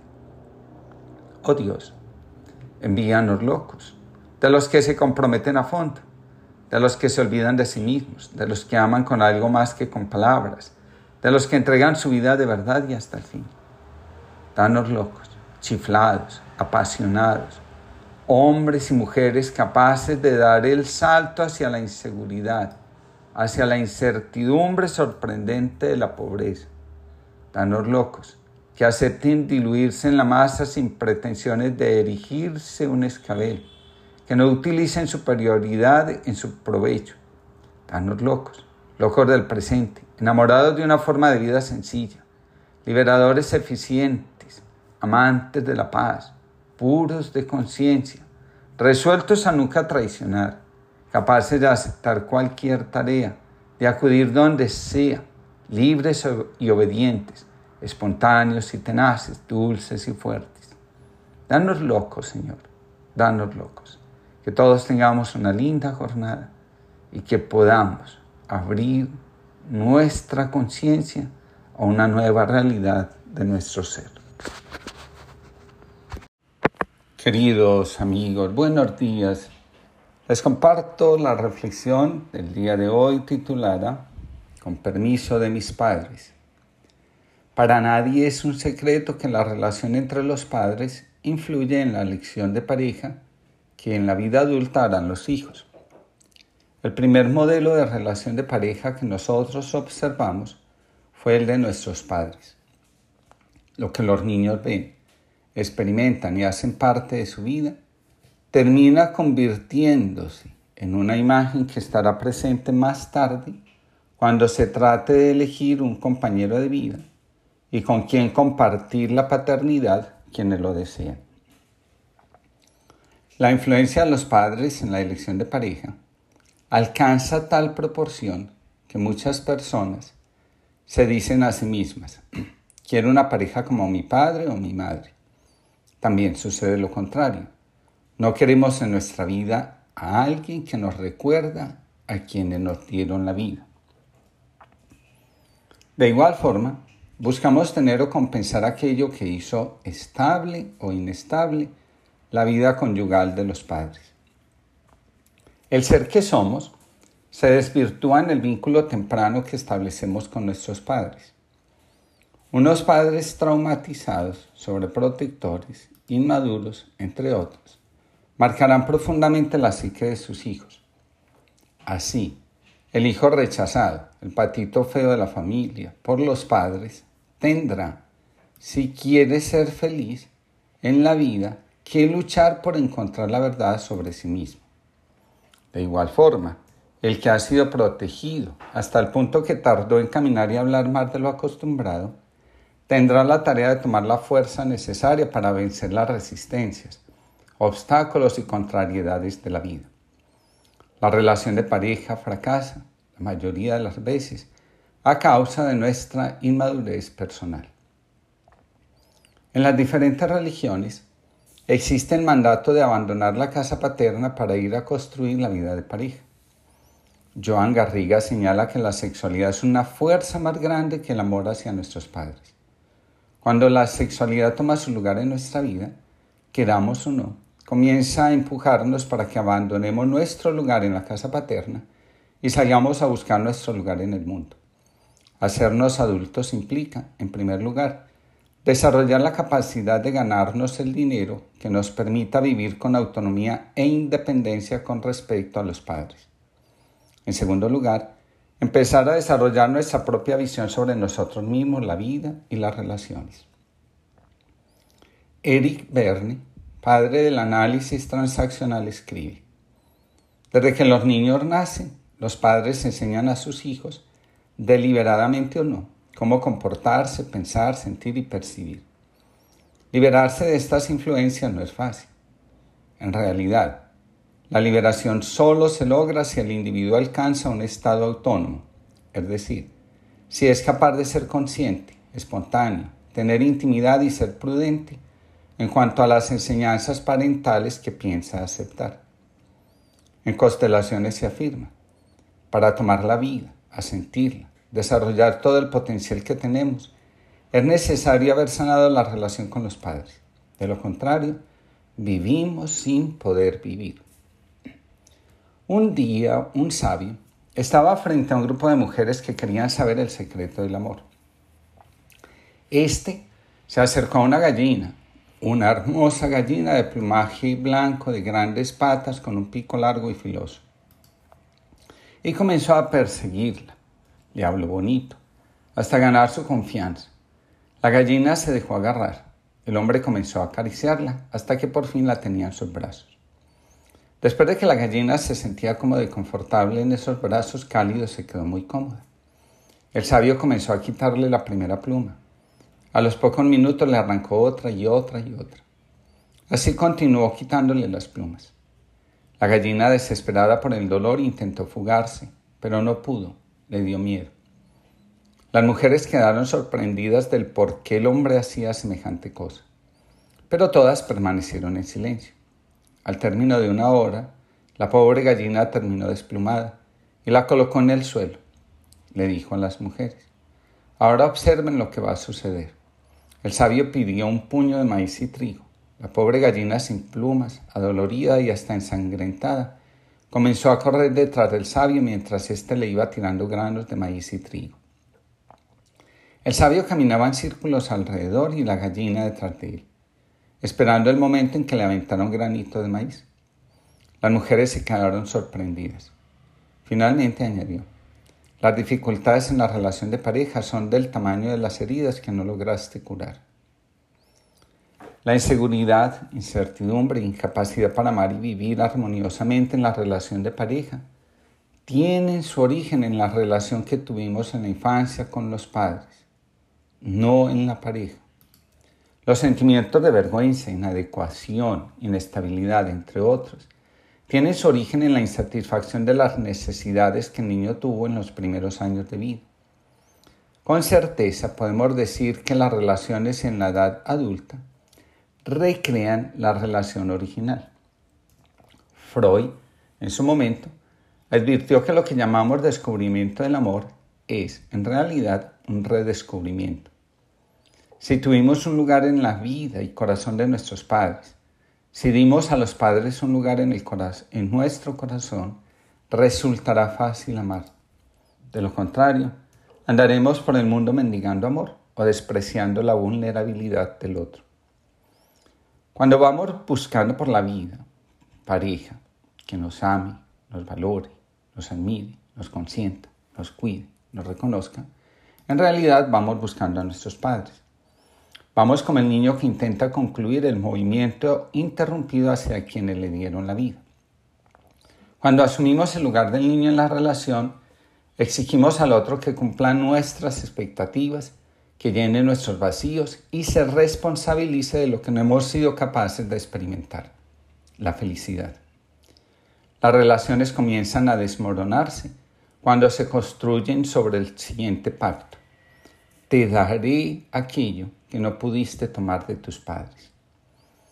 Luz Rodríguez, consteladora, escribe, como la mayoría de las veces no nos damos el permiso a expresar nuestras sensaciones y sentimientos a nuestros padres, proyectamos todo nuestro resentimiento y malestar en la pareja, porque fuimos acumulando rabia, dolor y tristeza a lo largo de nuestra infancia.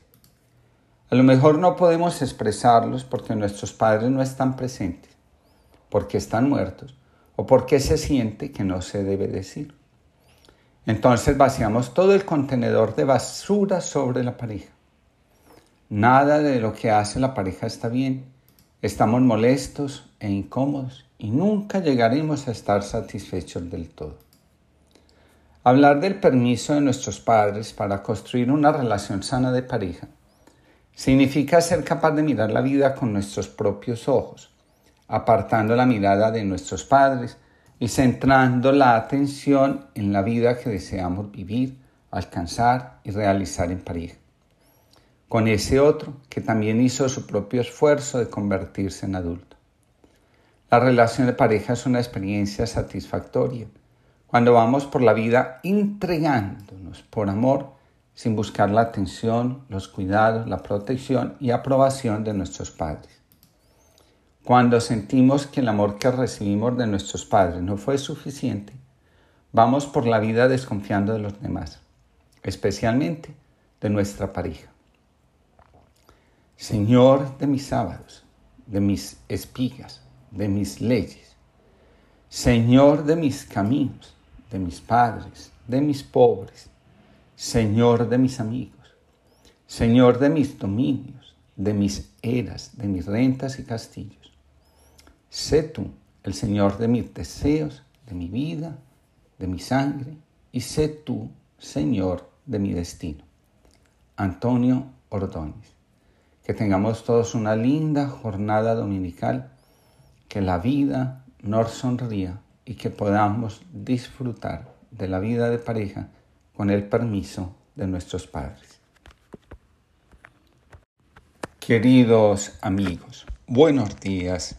Les comparto la reflexión del día de hoy titulada La pareja comienza en uno. Hace algunos días escuché la siguiente expresión. La pareja comienza en uno mismo. La resonancia con estas palabras me animó a escribir las reflexiones centradas en la relación de pareja. El éxito en la relación de pareja se alcanza cuando uno puede ser el mismo y trabajar en un proyecto común. Para lograrlo, es necesario conocerse a sí mismo con honestidad. De lo contrario, no sabremos reconocer nuestro lugar en la pareja y el del otro en nuestro corazón, en nuestro proyecto de vida y especialmente en nuestro éxito. Nos elegimos como pareja para crecer desde el amor en lo que cada uno es y para acompañarnos en la realización de nuestro destino. Nuestra identidad profunda está configurada por lo que llevamos en el corazón, es decir, por nuestra intención. En el corazón conservamos la determinación de la voluntad para trabajar y alcanzar un fin. Donde hay desorden afectivo, la intención se desvía de su verdadero propósito. Las heridas afectivas son el fundamento sobre el cual el mal construye su manifestación en nuestra vida. Mientras el dolor habita en nuestro corazón, se convertirá en nuestro Señor y amo. Todo lo que hagamos será el efecto de lo que nos hemos negado a sanar, integrar y reconciliar. La intencionalidad es la manifestación de nuestra conciencia, es decir, de lo que sabemos acerca de nosotros mismos. En la vida de pareja sale a reslucir lo que somos, nuestra parte oscura y nuestra parte luminosa. Y lo otro, en la relación de pareja, cumple la función de espejo de aquello que desde la infancia no logramos resolver en la relación con nuestros padres y con nuestros hermanos. De los padres tomamos la imagen de lo masculino, de lo femenino, del amor, de la sexualidad y lógicamente de lo que significa convivir en pareja. De nuestros hermanos tomamos lo que se necesita para convivir pacífica y armoniosamente. En la relación de hermanos, se manifiesta la dinámica oculta de nuestros padres, lo que ellos se esforzaron en silenciar para darnos ejemplo. Así, cuando los hermanos se desvalorizan, por ejemplo, evidencian la desvalorización que se dio en la pareja. Un monje llamado Fayán fue de peregrinaje para ir a visitar a distintos maestros. Un día llovió tan copiosamente que el lugar se empezó a inundar y tuvo que detenerse en un monasterio en el que residía el maestro Zen Wishen. Este le preguntó a Fayán, ¿a dónde vas y por qué razón te diriges allí? Fayán le respondió, no sé a dónde voy. Y Wishen le contestó, entonces, el desconocimiento es lo más íntimo que hay. Los conflictos en la relación de pareja son la expresión de los conflictos que el alma aún tiene por resolver. La fuente de los conflictos puede estar en la imagen de lo masculino o femenino que tomamos de los padres, en la dificultad para vincularnos con los padres, en los mandatos del sistema familiar, etc. Cuando trabajamos el autoconocimiento, Muchas cosas que crean conflicto en la relación de pareja comienzan a desvanecerse, a aclararse o a resolverse. Cuando nos tomamos en serio a nosotros mismos, tomamos en serio al otro. También tomamos en serio nuestro proyecto de vida en común. La vida en pareja trasciende la sexualidad. Estamos en pareja para algo mayor que la vida sexual. Cuando esto se comprende, muchas cosas comienzan a tomar sentido dentro de la relación. El primer orden del amor, la pertenencia, es la fuerza que más influye en la relación de pareja. Constelaciones familiares nos enseñan que en la medida que respetamos y agradecemos la pertenencia, la que nos ha tocado, empezamos a alinearnos con las fuerzas del amor. Ninguno de nosotros, aunque esta afirmación va en contravía de otras corrientes, tuvo la oportunidad de elegir el sistema al que pertenece, tampoco la época y el lugar en la que hemos nacido. Aceptando esto, podemos responsabilizarnos de la vida, del lugar que ocupamos, de las relaciones que establecemos y del destino que estamos invitados a vivir. Todo lo que somos está al servicio del destino colectivo. Si aceptamos el sistema al que pertenecemos, la época en la que nacimos, lo que nos ha tocado vivir, doloroso o no, la fuerza del destino comienza a guiarnos y a trazar el mapa del camino por donde podemos transitar hacia la realización de lo que somos. Cuando luchamos por transformar lo inevitable, fuerza y éxito se alejan de nosotros. Comienzan a aproximarse tragedia, soledad, enfermedad y escasez. Además, nuestros descendientes comenzarán a heredar la necesidad de reconciliarse con lo que nosotros rechazamos. Asumir nuestro lugar, reconocer las cosas que han marcado la historia de nuestro país y de nuestro sistema familiar, nos llevan a tener fuerza para salir del círculo de las repeticiones y así saber que hemos transformado lo que ha causado tanto dolor en las generaciones anteriores. Por último, la relación de pareja nunca es la solución a los problemas emocionales que tenemos. Las viejas heridas de la infancia se actualizan en la relación de pareja. El rechazo, el abandono, la injusticia, la humillación y la traición se activan cuando comenzamos a convivir con otro en pareja. Así es como constelaciones nortis. Los asuntos no resueltos con los padres se activan en la relación de pareja. Aquello que no pudimos tomar de nuestros padres comenzamos a exigírselo a la pareja. Como ella no es nuestro padre ni nuestra madre, lo único que logramos es acrecentar la herida y crear un conflicto que muchas veces no sabemos cómo resolver. Señor, mi Dios, quiero ser como un niño. A veces no sé bien lo que eso significa, pero me pongo en tus manos, me abandono. Consuélame en mis heridas, anímame en mis cansancios, Envíame a los heridos y cansados para que yo sea tu ungüento y tu fuerza en medio del mundo necesitado. Francisco Javier, buen día. Que tengamos todos una linda jornada. Que este mes de abril traiga bendiciones a mil para todos y cada uno de ustedes. Y que este camino en la relación de pareja, en la reflexión de lo que significa, nos acompañe y resulte ser una bendición para todos.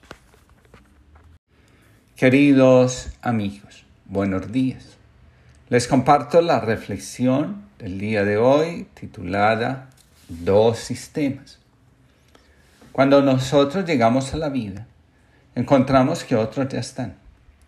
Nuestra vida es dada, transmitida, viene de lejos hay muchas generaciones e historias participando en nuestra concepción. Llegamos a una familia que no elegimos y tenemos como padres a seres que tienen una historia. Llevan en su alma heridas y cicatrices de lo que han vivido. Y aunque desearíamos que fueran otros nuestros padres en lugar de los que tenemos, no podemos cambiar nada de lo que hay. Lo inevitable no es objeto de cambio sino de aceptación y rendición. Algunos, para sobrellevar la decepción frente a su sistema familiar, predican que fuimos nosotros los que elegimos para aprender y ascender espiritualmente. Serán Anki, el destino, quien, con el paso de los años, nos ayude a comprender que el sistema donde nacimos y los padres que tuvimos eran los perfectos. Cuando dos personas se encuentran y se enamoran, no se dan cuenta que detrás de ellos están sus padres, sus hermanos, sus abuelos, y un sistema que actúa y exige lealtad a cada uno de sus miembros con aquello que cada familia considera valioso para su subsistencia. Al respecto, Eliana Slater escribe, Cada uno de los integrantes de una pareja trae consigo toda la información genética de su familia, que es mucho más que el color de ojos y la forma de la nariz. Heredamos también las experiencias positivas y negativas que ellos grabaron en su ADN. Compartimos con ellos el alma familiar, como le llamaba Hellinger, creador de las constelaciones familiares. Por ignorancia, más que por otra cosa. En la relación de pareja se intenta separar al otro de su familia. Este movimiento lo único que genera es conflicto y activar el, el mecanismo de sobrevivencia del sistema. Al respecto, Carmen Cecilia Vargas escribe, Preservar la integridad y la unidad familiar requiere que el sistema ejerza cierto control sobre los que a él pertenecen permitiéndoles que se movilicen dentro de un rango o radio de acción que no amenace la estructura existente, sus creencias, normas, leyes, maneras de ser, cuyo conjunto es lo que da identidad a cada familia y la diferencia de las demás. Cuando un sistema se siente amenazado, se contrae. Cuentan que hace mucho tiempo Vivía en una zona campesina una pareja de esposos muy ancianos, de extrema pobreza. No habían tenido hijos y vivían solo de la caridad de la gente de la aldea. Cada día salía él hacia el mercado con la esperanza de conseguir alguna cosa para comer en la noche junto a su amor. Su único tesoro era una vieja pipa de madera que hacía mucho tiempo que no veía el tabaco pero él se la colgaba en la boca para espantar un poco el hambre del día. Ella se sentaba a media mañana a la entrada de la choza que habitaban y peinaba mil veces sus largas trenzas, su máximo tesoro y su orgullo. Sin embargo, el pelo blanco y largo hacía mucho que no conocía algún peine, pues el último que había tenido se había destrozado y no había logrado conseguir otro. Al ponerse el sol, él llegaba con algún paquetito de frutas que alguien le había regalado. Así era cada día. Llegó el día del aniversario de bodas. Él salió como cada mañana temprano, pensando que le regalaría a ella. Nada tenía y su día se veía negro. Por su parte, ella se sentó en la puerta de la casita, pensando cómo celebrar si no había con qué. Sin embargo, al llegar la tarde, él llegó con un pequeño paquete que le dio con un suave beso en la frente. Feliz aniversario. Ella sacó de debajo de la sillita un paquetico que le entregó con una gran sonrisa. Al abrir cada uno su regalo, se miraron y sollozaron en silencio, disfrutando del gran amor que se tenía. Ella había vendido sus trenzas y le había comprado un atadito de tabaco para su pipa. Él había vendido su pipa y le había comprado un hermoso par de peines para sus trenzas. A veces se produce un enamoramiento intenso. Por un momento, creemos que encontramos el amor de nuestra vida o de nuestra alma. Nos entregamos de lleno a la relación. Después de un periodo breve, uno de los dos o ambos sienten que la relación que llevan no es la relación que desean. De inmediato viene la pregunta, ¿Qué pasó? Todo estaba sucediendo a la perfección. Constelaciones nos enseña que donde hay una relación de este tipo, más que amor, hay un asunto de implicación sistémica que impide ser mirado y resuelto. Aquello que nos hace sentir que encontramos a nuestra alma gemela es el asunto de nuestro sistema familiar que, desde generaciones anteriores, no se ha querido asumir y resolver. Generalmente, estos asuntos están ligados a la violencia, la infidelidad y el desequilibrio vivido por los ancestros en sus relaciones. A medida que vamos caminando por la vida, muchas cosas se van transformando en nosotros. Lo que en principio nos movió hacia la relación puede desaparecer a medida que el tiempo va transcurriendo y nos vamos haciendo más conscientes de nosotros mismos y de la fuerza que toman los vínculos dentro del sistema familiar. Lo anterior exige que la pareja esté continuamente diciéndose, le digo sí a tu vida, le digo sí a la fuerza que te dirige, Le digo sí a tu destino, te tomo como eres. A sentir al otro, enseñan las constelaciones, resulta importante para construir una base segura donde la relación pueda crecer, fortalecer, realizarse, volverse fecunda. Otro elemento importante en la relación de pareja es la aceptación de los padres del otro como son. Difícilmente podemos florecer como pareja si, como hijos, rechazamos a nuestros padres y como pareja no somos capaces de honrar a quienes le dieron la vida a la persona con la cual nosotros compartimos el destino y en algunos casos la paternidad.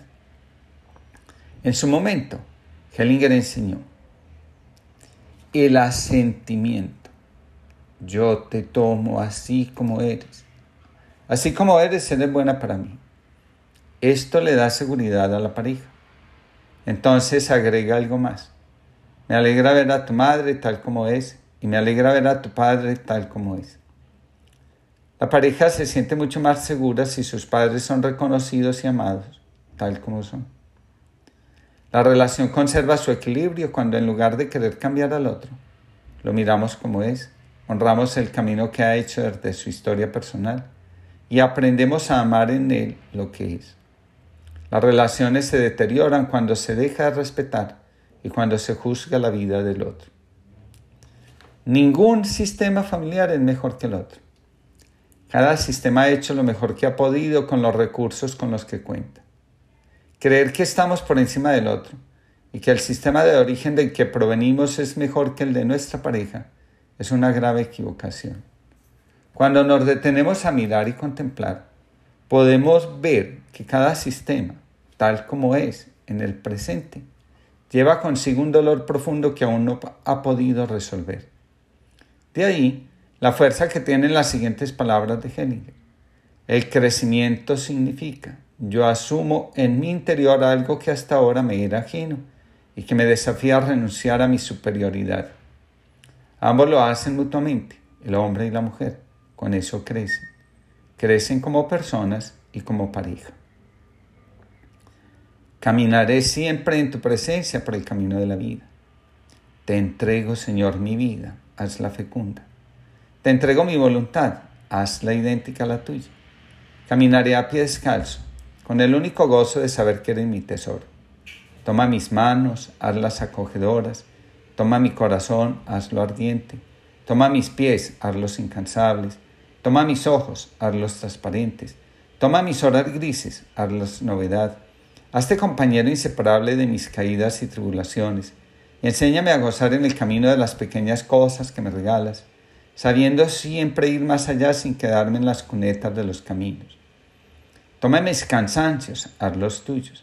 Toma mis veredas, hazlas tu camino. Toma mis mentiras, hazlas verdad. Toma mis muertes, hazlas vidas. Toma mi pobreza, hazla tu riqueza. Toma mi obediencia, hazla tu gozo. Toma mi nada, haz lo que quieras. Toma mi familia, haz la tuya. Toma mis pecados, toma mis faltas de amor, mis eternas omisiones, mis permanentes desilusiones, mis horas de amargura. Camina, Señor, conmigo. Acércate a mis pisadas.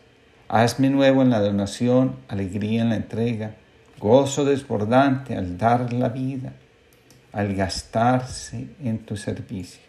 Amén. Rezando voy. Que tengamos todos una linda jornada y que hoy podamos disfrutar de la conciencia de que en pareja somos mucho más que dos.